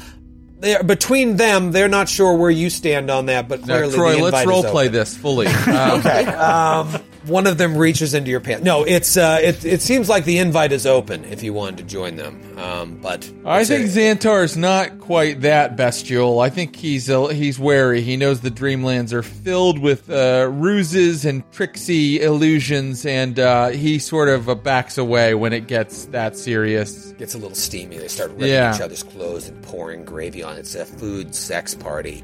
Um, Ethel, this is very new to you, I imagine. Not maybe not what you signed up for. Yeah, I think Ethel's a little bit wary of everything and suspicious. So I think he, when he realizes he's uh, lost his companions, he's just trying to play it cool and uh, keep his eyes out for anything that might point to the the, the little green statuette that we're looking for. Um, can I roll perception to see if I see anybody wearing anything? Yeah, or if I see it in the decoration, perhaps. Cracked eye. Okay, uh, natural eighteen for a 33. Nice. Um, you look around, and uh, there, like as I mentioned, there's a lot going on. A lot of people. It's hard to really take stock of anything because it's hard to see over the crowds. Um, but you don't see any idol on display um, or anything that really stands out like they're worshiping something. They just seem to be having a big old party. Uh, it's a lot of people. It's almost uncomfortably packed in here. It's hard to maneuver around uh, as you're standing there. Maybe a, uh, a guy with like a big uh, Ambrose Burnside uh, handlebar mustache comes up to you and goes, "You having trouble too? Finding uh, finding a partner, as it were." Listen, man. After my last divorce, I don't. I'm just not interested. Not right now. It's just too. It's just the, the pain just hurts too much. It's hurt. It's like it's like get into your. It's your heart, right? Like rend your heart open, and then what are you supposed to do? Go on and move on with your life? I mean, that's your that's your heart right there. No, no, no. The best medicine you can take is more of the good stuff. You know what I'm talking about? I've been trying all night and striking out. Um. Have you considered it might be your facial hair? I don't want to. I don't want to judge, but Oh, are you kidding me? This is the ladies love this. The men too. Perhaps uh, you and I could go into a hallway and see what happens. Uh, no, uh, thanks for the invitation. But like I said, heart ripped our open, pain, lingering effects of, uh, you know, being in love with someone and then them telling you they're not in love with you anymore. It's, uh, it's deep. It hurts. It hurts. It hurts deep, man. He, I'm he leans forward. And you can just smell wine and, and liquor on him. He's like, I could be your heart's medicine tonight. That's very kind of you. Uh, actually, I'm looking for somebody who might know something about a lizard. Lizard! Ha ha ha ha! Now we're talking! I don't know anything about a lizard. Okay. Uh, I'm gonna go, uh, over there. Call me! he starts Good luck. humping a roast beef. Uh, what is Aldo doing? Aldo is sort of just walking down this the rows of people, just like passing by. Uh, G'day. Hello. Oh, that looks uh, a bit uncomfortable, eh? eh? He's just like going, he's going by, and uh, I'm going to do a perception check as well. Okay. Uh, that is a 28. Okay. What are you looking for in particular? I am looking for any evidence of this uh, idol we're looking for. Okay, so you too try to take stock of this room, and, and, and same as Ethel, you don't really see anything matching you know, an idol of a, a green idol of a green water lizard or anything like that. There's nothing jumping out at you. However, you do see a woman uh, looking at you, and she has like blue stained teeth because she smiles at you.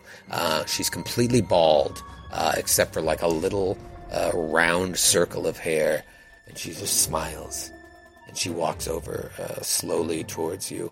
Um, it almost looks like she's draped in um, like a bunch of handkerchiefs that you can almost completely see through. And she points at you. Doesn't get too close, but she's like, "You are not from around here."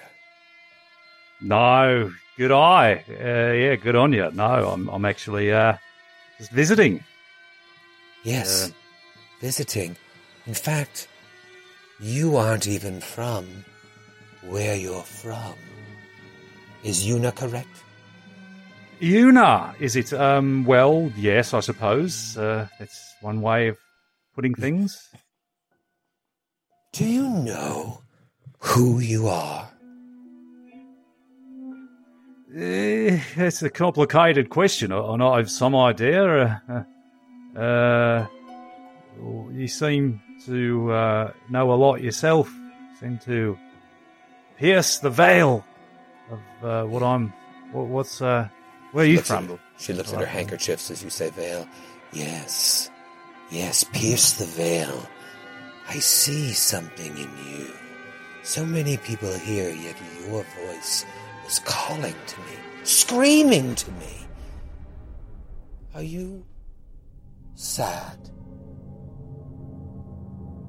Well, I mean, we all have our days, but uh, no, I mean, I'm generally a fairly upbeat person. I think. Do you think you would be more happy if you went home? And he thinks about it for a second. He's like, "Ooh, uh, yeah. I mean, there would be uh, benefits to going back and drawbacks. I mean, uh, yeah, I, I, I could do, but I'd, I'd hate to. At the same time, I've got friends here, and you see some of them waiting over there. I, I know. I hate to leave them in the lurch." Hmm. But what of your other friends? The ones you left behind? They must really miss you. Friends. What were you gonna say? Yeah, he gets. Then he, he does like get sad. He de- like he he definitely is homesick.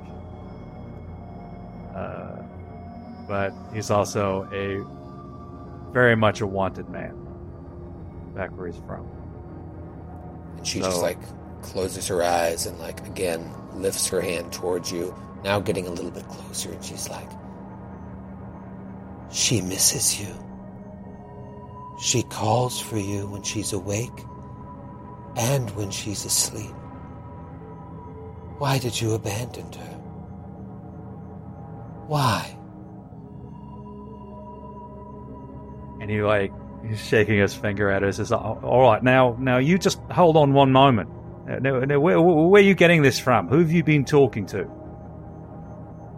I don't talk to anyone. I just listen. Starts to walk away, to blend into the crowd.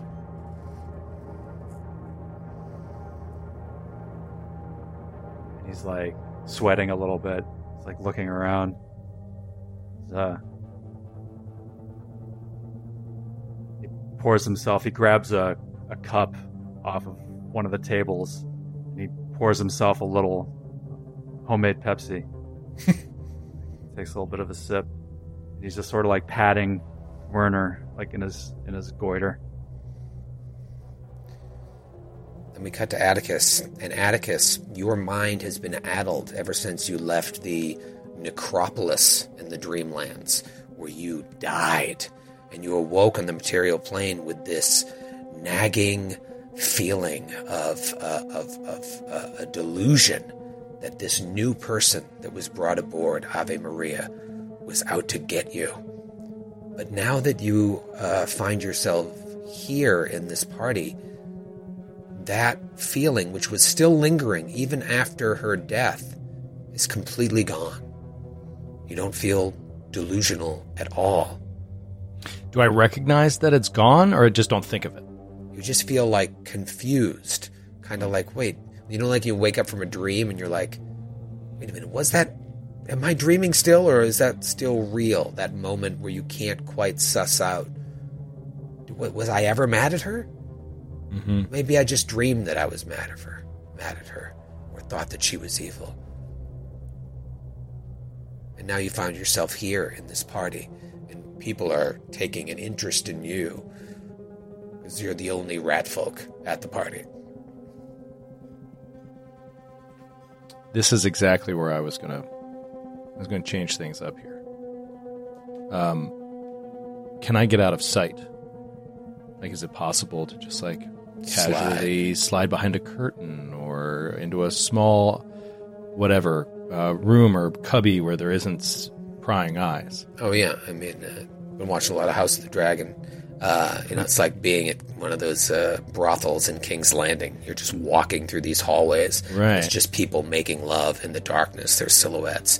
Um, and so I think he's rather well dressed, right? But I want to I want to try something that I, I've never done before. So he first thing he's going to do is quickly uh, he's going to cast mage armor on himself.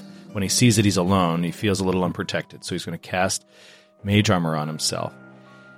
And then, can I? I, I want to do something that takes ten minutes of preparation. Can, can I have like 10 minutes to do something?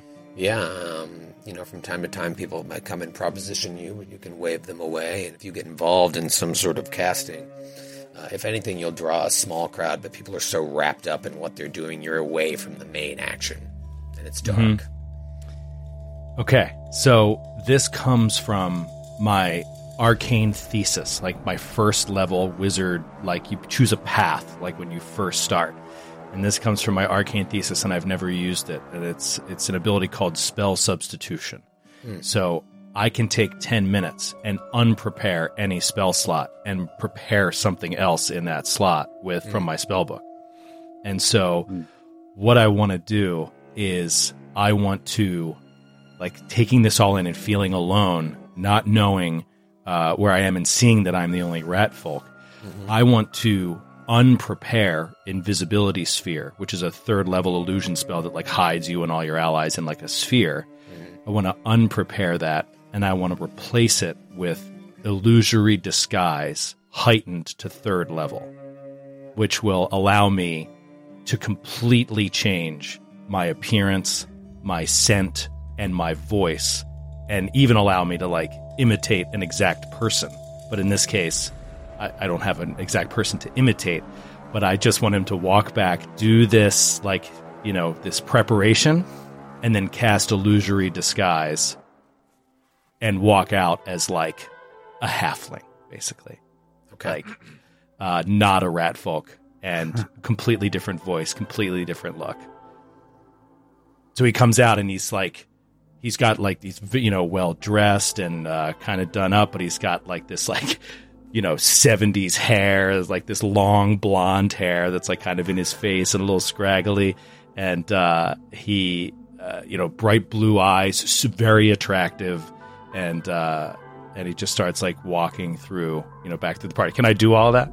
Yeah, absolutely. Um, okay. That 10 minutes passes, you're able to take on uh, the guise of a halfling. And when you walk out, um, you're immediately accosted by someone who walks by and looks at you and says, You! Why aren't you celebrating? Look oh. around you, everybody's eating and drinking, and you look like you could drive us home in a horse carriage.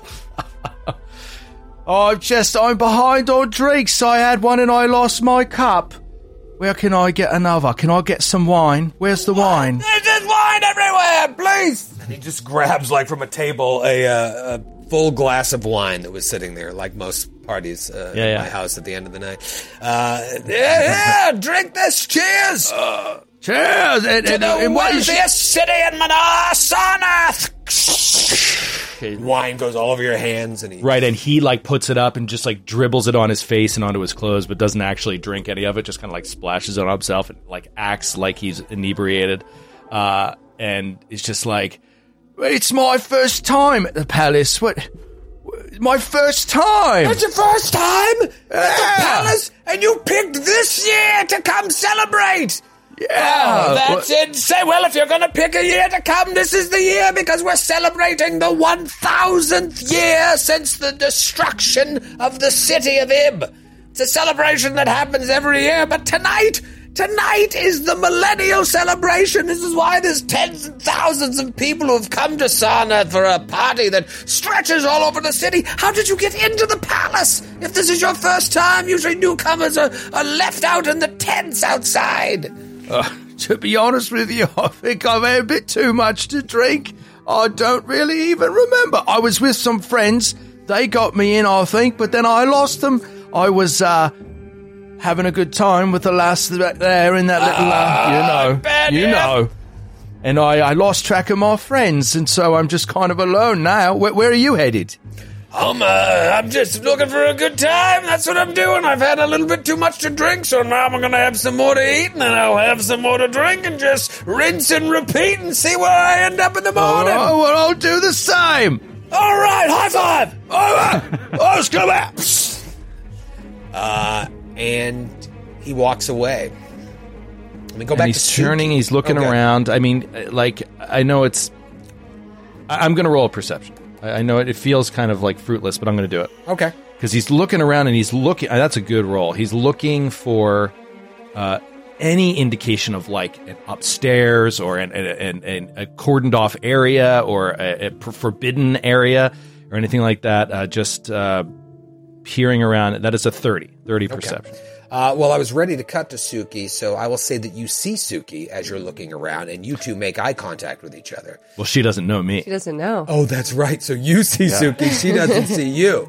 Um, and you're looking around, and I mean, there's staircases going all the way up, and there are people just draped over them, either drunk or in the throes of passion. Uh, nothing seems to be off limits. Uh, the only area that doesn't seem to have much uh, egress is that staircase that's partially hidden behind screens. Um, uh, you've seen a couple people come and go from there, but for the most part, it doesn't look like anything's really off limits here. Um, and then, from what you've heard from this uh, guy that just high fived you, uh, this party goes out of the palace and stretches through the entire city. Um, so it's it's a free for all. All right, well, he's going to start making his way across to Suki once he recognizes her.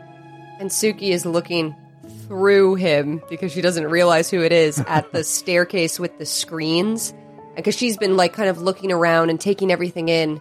And it's in her mind, like the way the dream world is, she's like, the things that seem out of place are usually like the mess up in the dream world, the thing they didn't want you to see.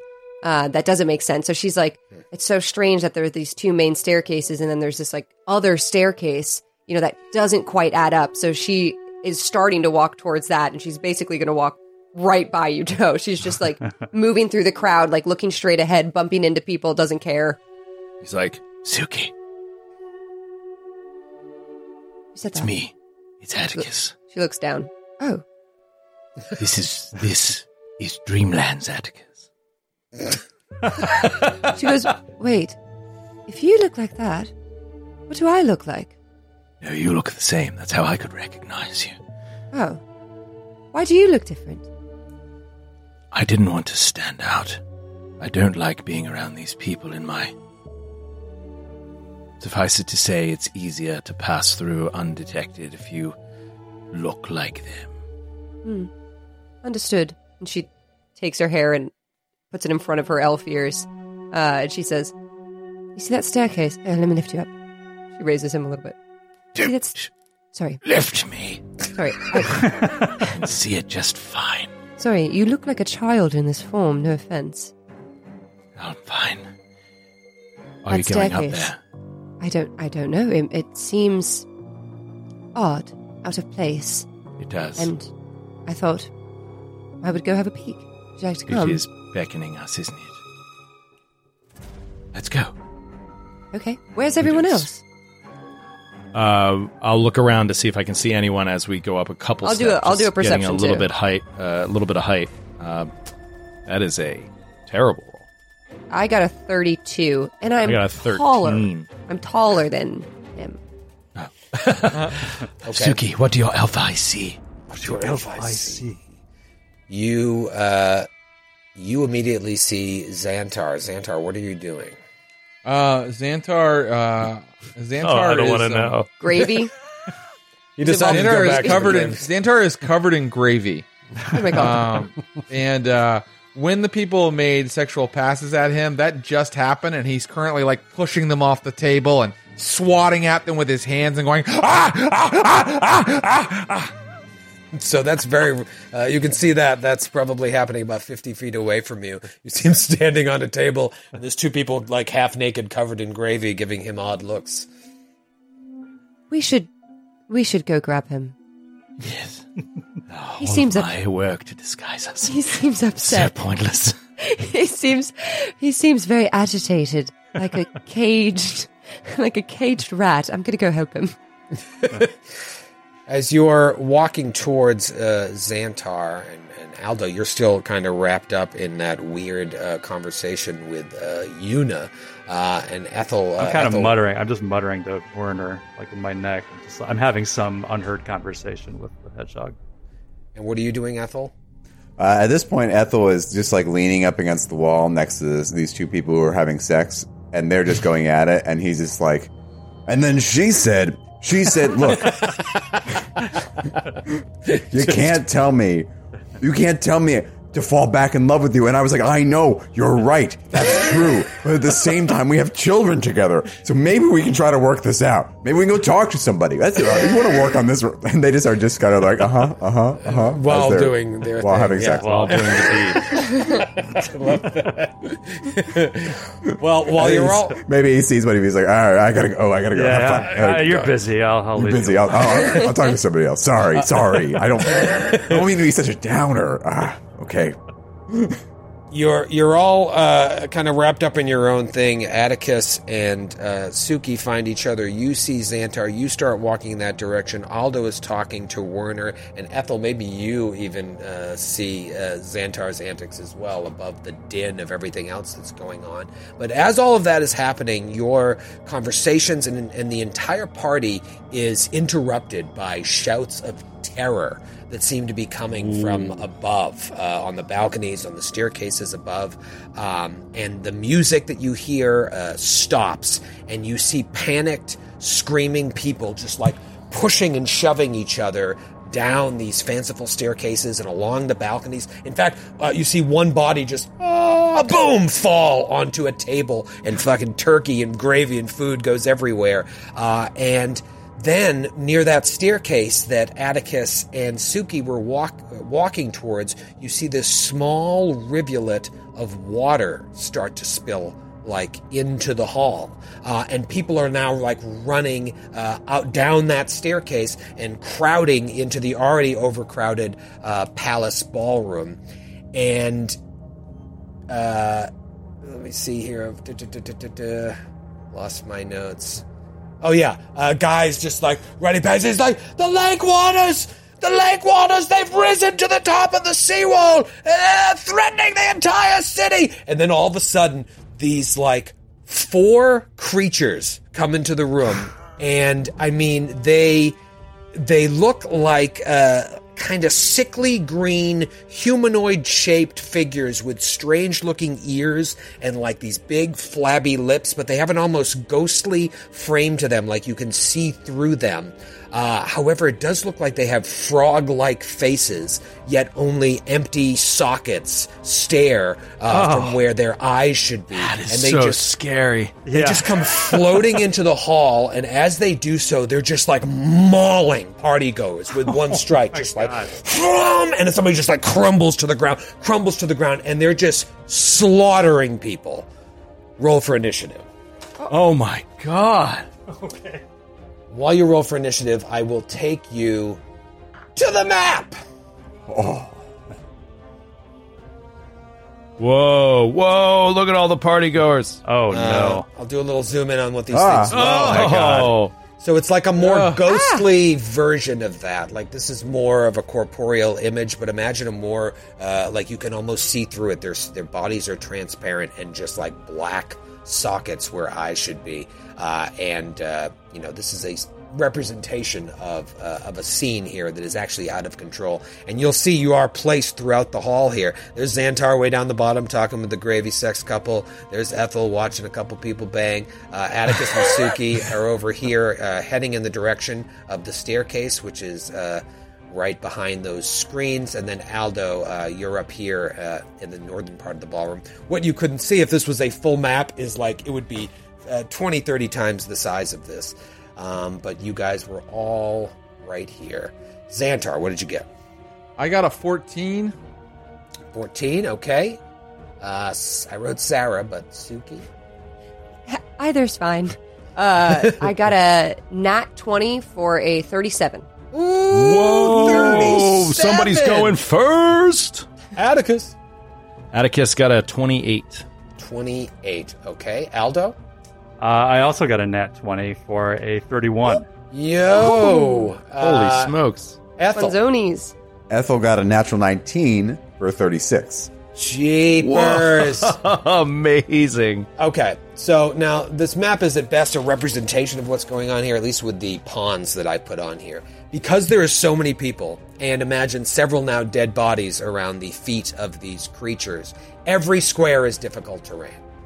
Because you're like climbing, o- pushing past people, climbing over bodies on the ground as they just maul their way into the room. And again, this little rivulet of water uh, coming out. And you realize now that this must be uh, this giant wall that was unadorned, must be some sort of seawall. Um, but you know that's why it's so tall is to protect uh, the the waters from coming over. And the fact that there's water coming in is very disturbing. But you have bigger fish to fry, and I believe uh, we're going to kick things off with Suki. Suki! Um, so I have um wild empathy. Can I do a free action and say like I'm using my wild empathy to talk with the creature, like in a way not talk but like get a vibe? Like are these creatures going to attack us? What like what's the vibe? They're killing. Everyone. They're everyone. slaughtering everyone at They're the party. slaughtering Right. everyone. But You know what? they I'm going to give this to you as a free action. yes. What's the Are they vibe? going What's to the kill general me? sense? You know what? of, It- uh, you you actually get the sense that they're going to kill everyone but you. That they're in fact going to make you their queen, All right. and you should side with them. I'm new to playing a druid. I'm like, should I kill the animals? They're animals. They're, They're human- not are they- animals. Are they humanoid? They're not Are they animals. humanoid? What are they? They're they? not animals. Not an animal. They're, They're monsters. incorporeal. Yeah. Oh. They're ghosts, They're horrible ghost frogs. Okay, she's asking the group. She goes, "Oh, horrible ghost frogs." Okay, got it. Yeah. Just making sure. Um, she goes, "Dreams are crazy," uh, and then she Sure are.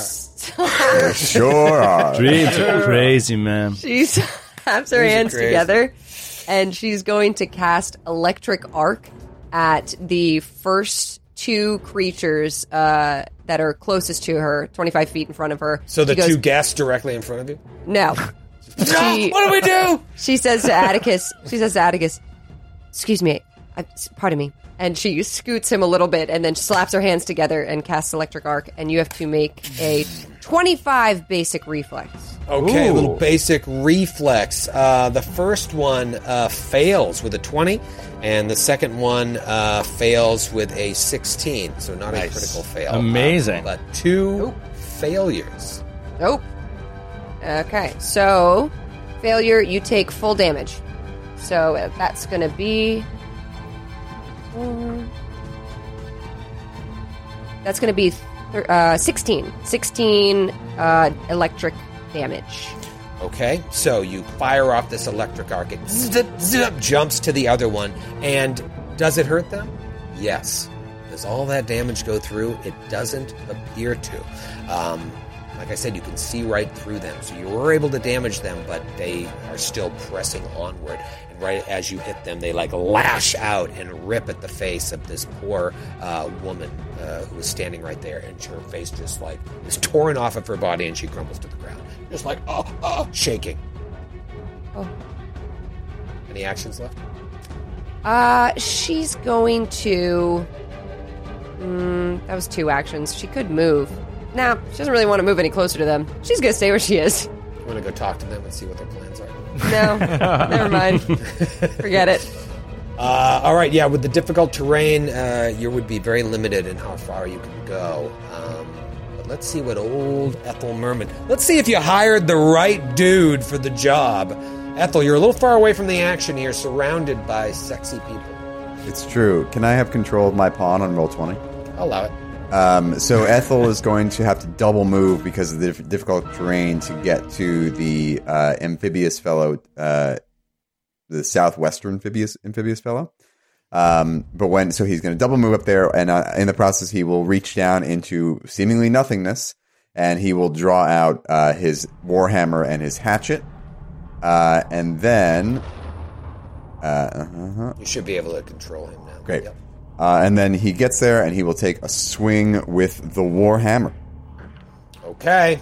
Uh, that is a natural one. Oh, Oh, Matthew.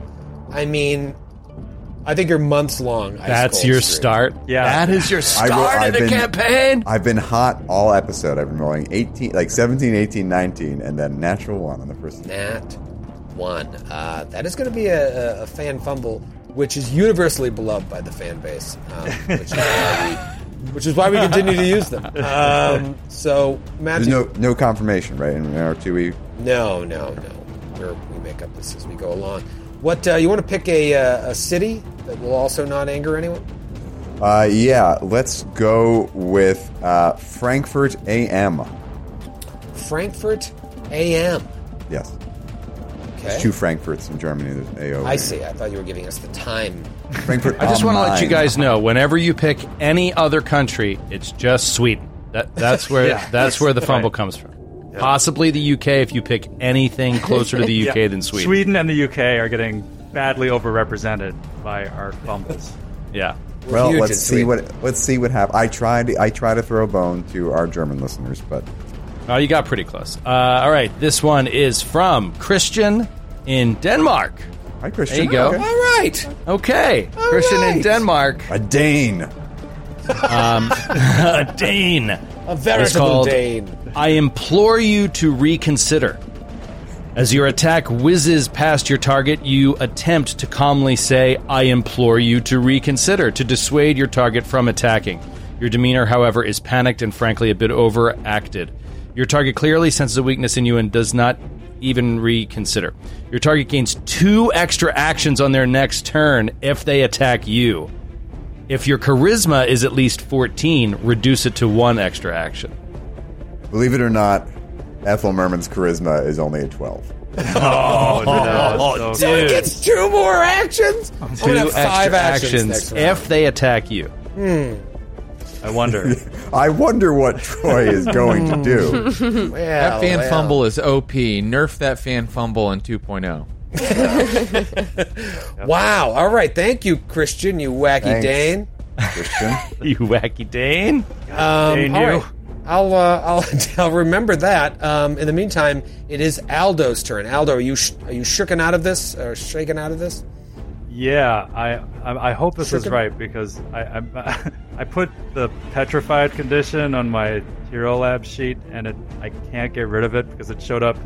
Petrified character shows up as an item in your in your inventory, and so it's so I'm overburdened like wildly, and I cannot get rid of this thing. So I'm flying by the seat of my pants. but Okay, uh, first I'm gonna on, do. Demi Plane. Uh, yeah. Uh, hurry. We need you. Uh, so. I would love to do a lore check to see if I can identify something about these creatures. Okay. Now we're talking. Uh, yeah. Give me a lore. Maybe religion, history. Uh, I'll do a history. Okay. I'll do a history. Uh, that's a 30. Okay, these seem to be shades of the original inhabitants of Ib. These amphibian like creatures that were just worshipping the great old one Bokrug.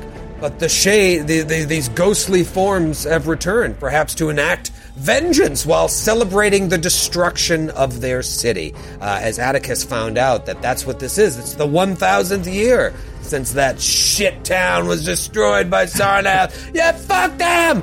Well, now they're back, it seems.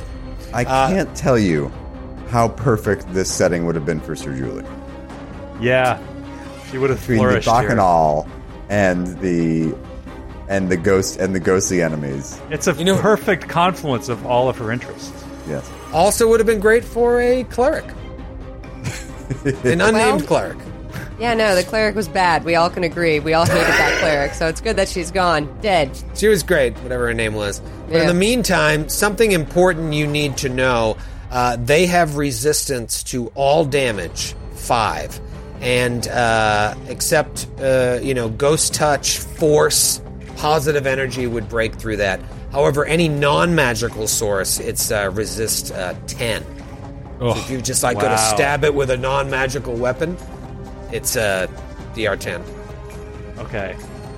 Uh, so Aldo is going to move to a seldom used pouch on his bandolier, and he's going to pull out this little spring loaded canister. And he he shouts out, "The ghosts! Act accordingly!" and tosses this thing at the closest ghost to him. Okay. Uh, oh my god. Okay, that is a 34 to hit. Oh, nice. Uh, 34 is a critical. Yes! Amazing. Okay. Where it's not a natural 20, we won't do a fan crit, but that will be double damage. Okay. So I hit this thing with a, a ghost charge. Oh, nice. So that does ghost touch. It basically Uh, is the It effect just of does ghost touch. positive damage. It just Oh, does positive damage. Okay, great. Yeah, it's just like it, ex- this like uh, mixture of chemicals and salts, and it's like, the, yeah, it's like salt on a slug. Perfect. So that is twelve points of damage. 12 points of damage. All right, so that all goes Positive through. damage. All goes. Um, and then what about the people around him? They they, they take splash damage? they don't. No, Okay, because I have the uh, ability where it's like I can exclude people around. And they're just like, ah! As they're holding their clothes together. Yeah. Um, do you have any actions left or was drawing the second action? good? Uh, no, I have one one more action, okay. and I'm going to throw another ghost charge. Bump, bump, bump, bump, bump. Uh, that's an 18. 18 is a miss, but not Okay. They will take one point of positive splash damage. Ah! It is now Atticus's turn. Atticus, you are a halfling. Yes, I am. I don't. From what are from what we were studying, I mean, these things, they hold the idol. Like it- it um, was their people's idol. They, yes. worshipped the god of the idol we're looking for. From your, as you were reading through Lyle's uh, notes, you found that long ago there was a city uh, known as Ib, this civilization, and they had this idol that they would use to worship uh, Bokrug, who they think uh, lived in this lake. But then the city of Sarnath came over and just destroyed them, took the idol, put it in their temple like as a war trophy, and the t- and shortly thereafter the idol disappeared. This is all right out of Lovecraft too. This is all from like one of his really early short stories. All Yeah. this stuff. It's awesome if you're into Yeah, that. it's pretty cool. Uh, so I mean, I'm just wondering if there's any whatever. Like, why don't we just kill these people with them? I'd be like, yeah, man, fuck these guys. Let, let's go get that idol. Like, you know what I mean? Like, I'm I'm trying to wrap my head around why these guys are the enemy. I asked Troy that, and you all made fun of me. And Troy said, They're killing everyone. And I said, Okay. We thought you were talking Why about the don't you frog try to parley with them? Maybe they won't parley, but you could try. I mean, you, Sid. To be fair, your question was, are they trying to hurt me? that, that's a very different question than from what I'm asking. I know they're trying to hurt me. Um, but yeah, I don't know. Parlaying with them Again, these like- are like there is there are no eyes there. They just seem to be like Yeah. Uh, okay, Raisins. and that he'll just try to, to do damage. You're not so- wrong though. Like these people are the the Sarnath people are the assholes.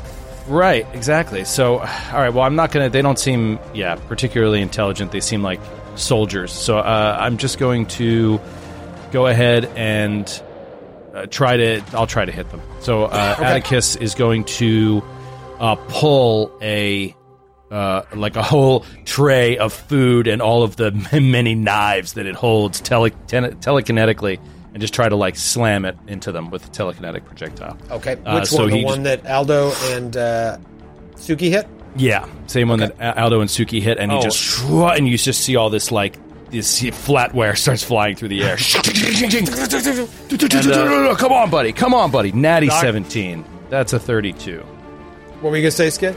Dr. Robotnik reminds me that the it is also enfeebled one as a result of the ghost charge. Ah, Ah, Oh, nice. that is remind an me about difference. enfeebled. While I look it up. Uh, well, enfeebled means that they're been feebled, made, So it's made a- more feeble. Minus one to uh, melee-based attack rolls, damage rolls, and athletics checks. Okay, uh, great. Um, all right, so they are enfeebled one, and then you are doing this now. Even though it's telekinetic, it's not force damage, right? Because you're actually shooting a projectile at it, right? Uh, yes, yeah, it's it's bludgeoning, bludgeoning damage. Um. Oh wait, so the bludgeoning. It comes from But you did roll a critical. A third of two is a critical, so it's going to be double damage, but it's going to take uh, it's going to take less. DR 10, yeah, because it's non-magical. Okay, so Even though the doubled, source is magical. doubled its 36. So it would be 26 points of damage. Okay, and that is enough to kill. Uh, Yes. that first All right. Wow. the shade, and it's just like ah, and disappears. Does that happen? Uh, was that the one that was uh, going to get two actions against me? Unfortunately, no. That is the one uh, right next to you. Ethel asks. and I'm excited for him to go.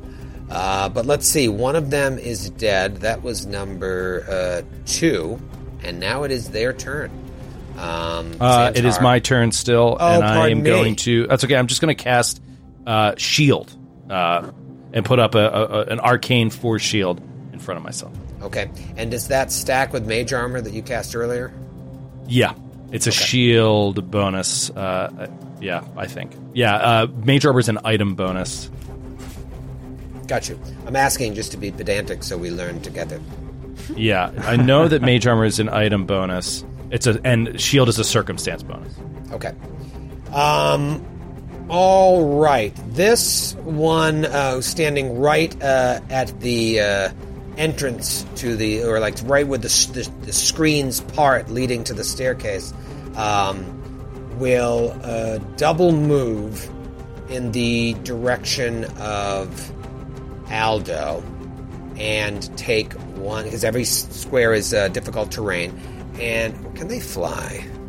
Oh yeah, no, they fly. So it's a single move. Yeah, they're just like they, their feet don't really exist. They just float across the floor, um, and it will attack you with its racking touch.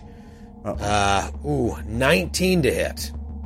Uh, that is that is a miss. That is a miss. Um, all right, I am going to uh, try again with my second attack, and I missed with the second attack. Uh, Okay, okay. The one uh, that uh, is closest to Atticus will float over in the direction of Atticus and uh, also attack twice. First attack is, oh, garbage roll with neon green. 17. Miss, right? Mi- miss. Okay, need a high roll here. And a nat 2 on the second roll. Oh, God. I'm excited about these guys, too. It's the arcane Luckily- shield. Luckily, I have five actions now against Ethel Merman.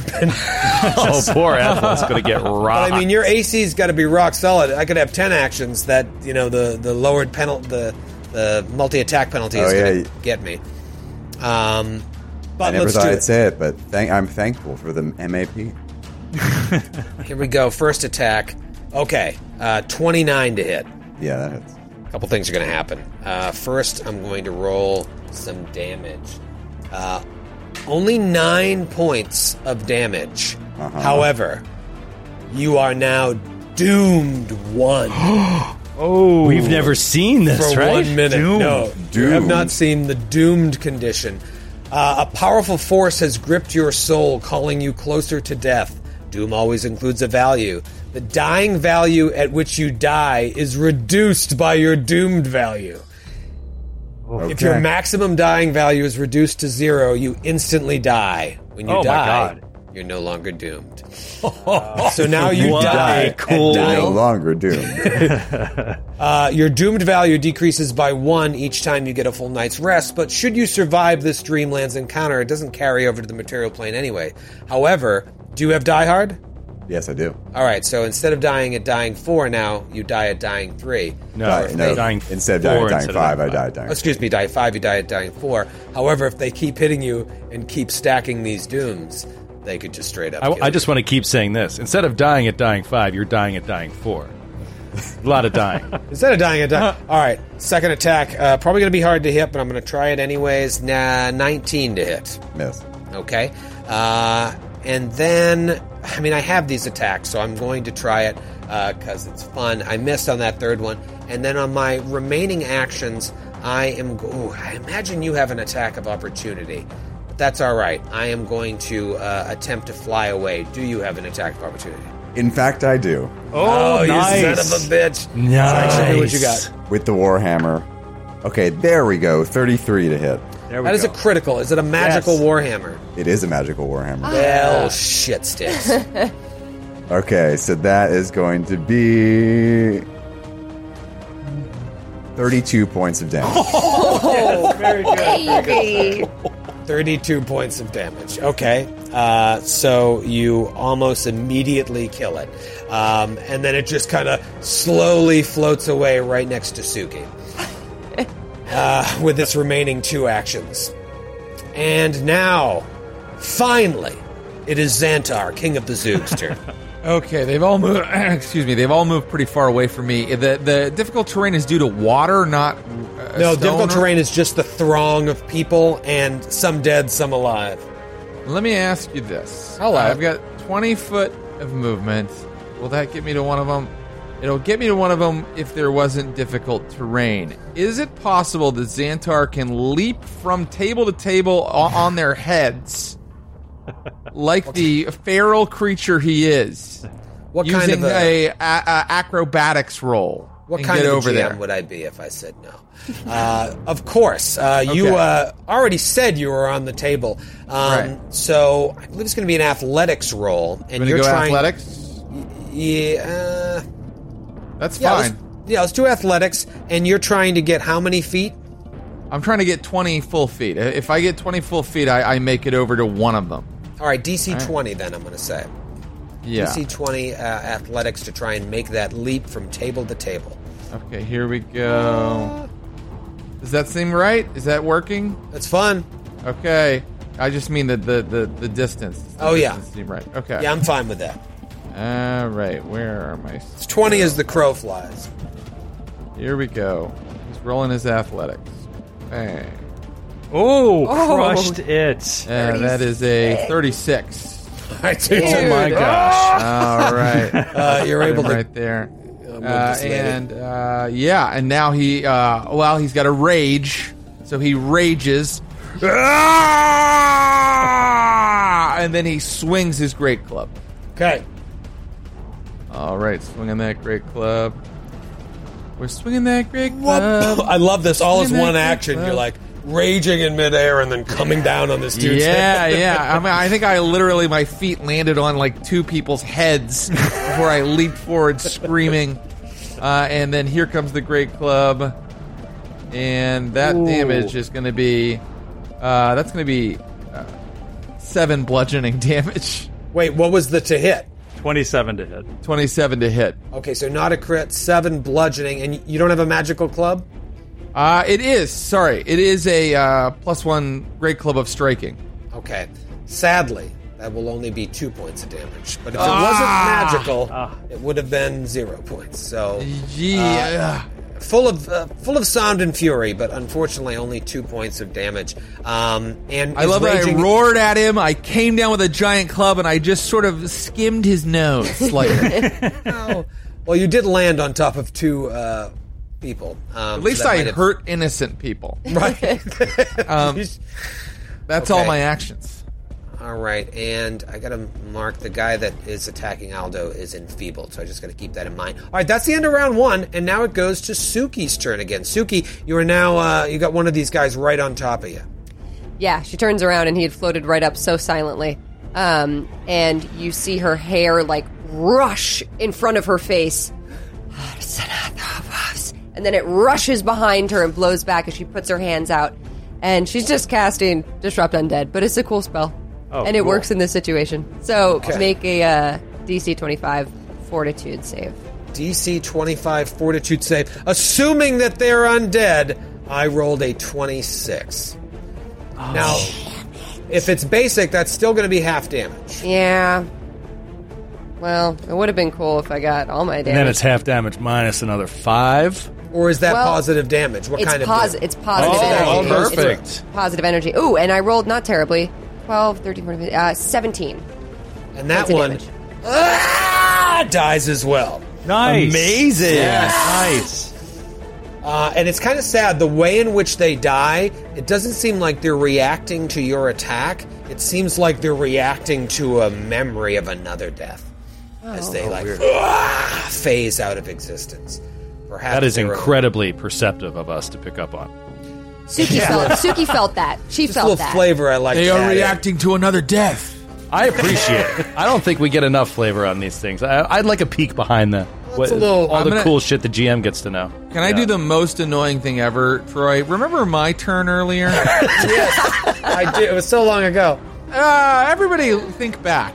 Uh, my raging would have given me two extra points of damage, and I saw Ah. some people online saying, "Doesn't he get more damage for his rage?" But I looked it up carefully, and I only get two extra points. Well, the good thing is people online are infallible, so I'll yeah, take yeah. another two points. I just want you to your know, people online, I'm listening.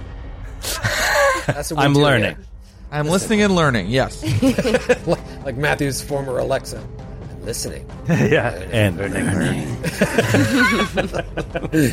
Um, okay, so two down, two left, but uh, so many of these uh, fornicators and gluttonous fools are also dead. But fuck them.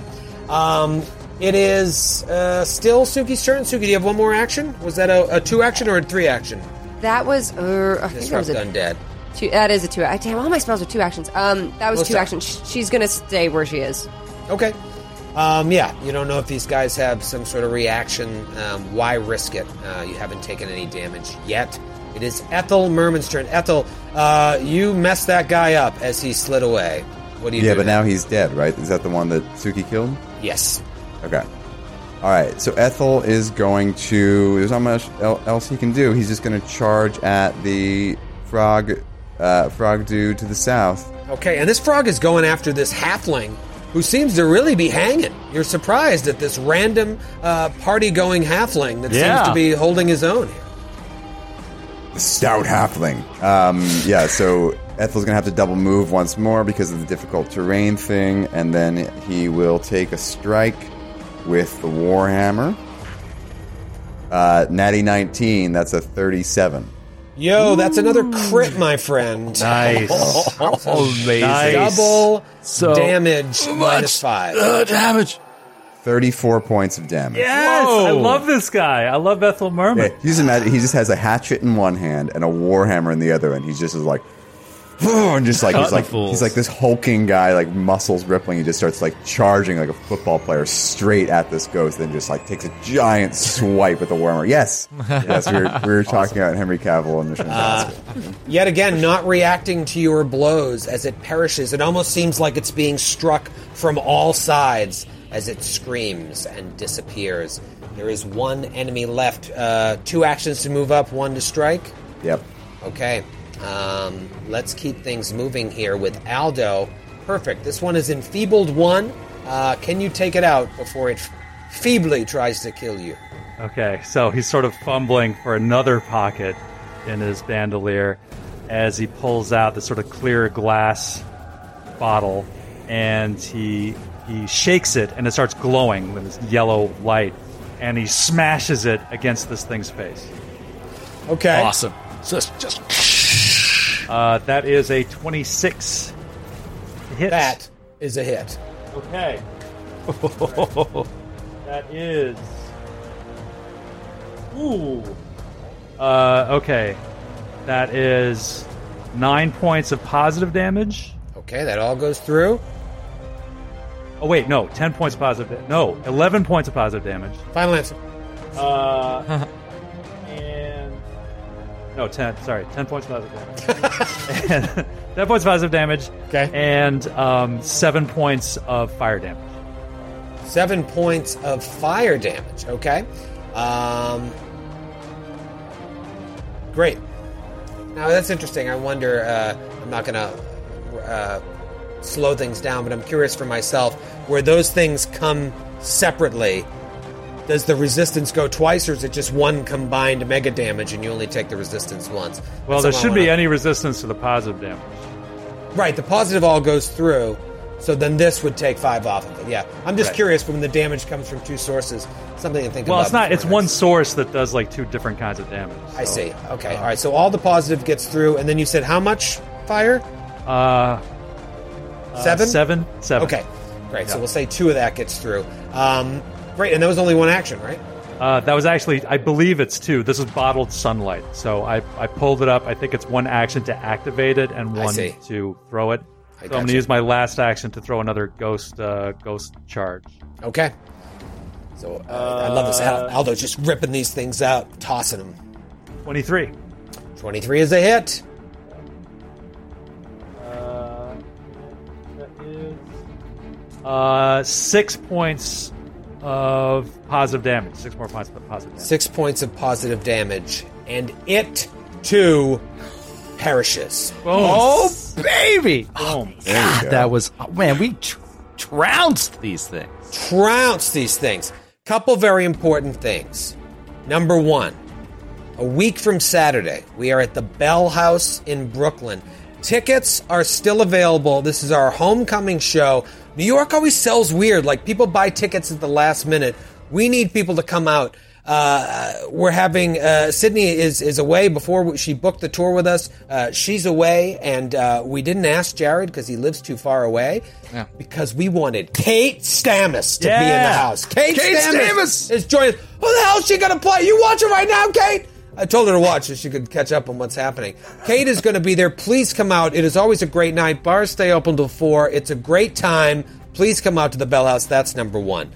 Number two, as these things perish and, and go down, like the crowd is now just ah, ah, ah, running down, and you hear people uh, yelling about the, the lake waters, how they've they've risen they've risen to the top of the seawall, and they're coming over and threatening the entire city. And then the guy's like, and there's more of these forms, there's more of these forms climbing over the wall as well. And other guy's like, yes, and one of them one of them is holding aloft an ominous green lizard statue.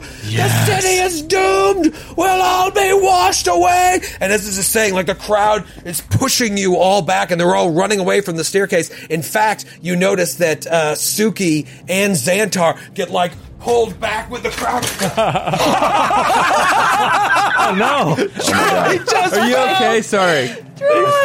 Was that a bit? Are you all right?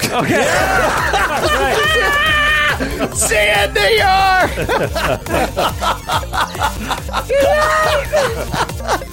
in New York. That was a money ending, That Valley. was amazing. I don't know where my headphones are. We can say anything about him. I never know what we're saying. Thanks for listening to the Glass Cannon Network. For more podcasts and live streams, visit glasscannonnetwork.com. And for exclusive shows and content you can't find anywhere else, subscribe today at patreon.com slash glasscannon.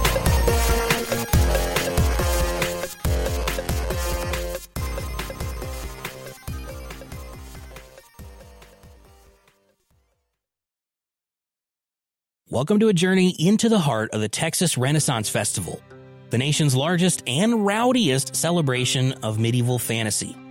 But what lurks beneath the facade of tights and turkey legs?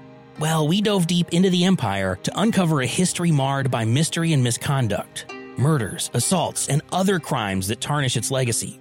This isn't just a fairy tale, it's a cautionary tale of power, fantasy, and the consequences that follow when they all collide. Search for Crime Waves Renaissance Texas on Apple Podcasts, Spotify, or wherever you're listening now.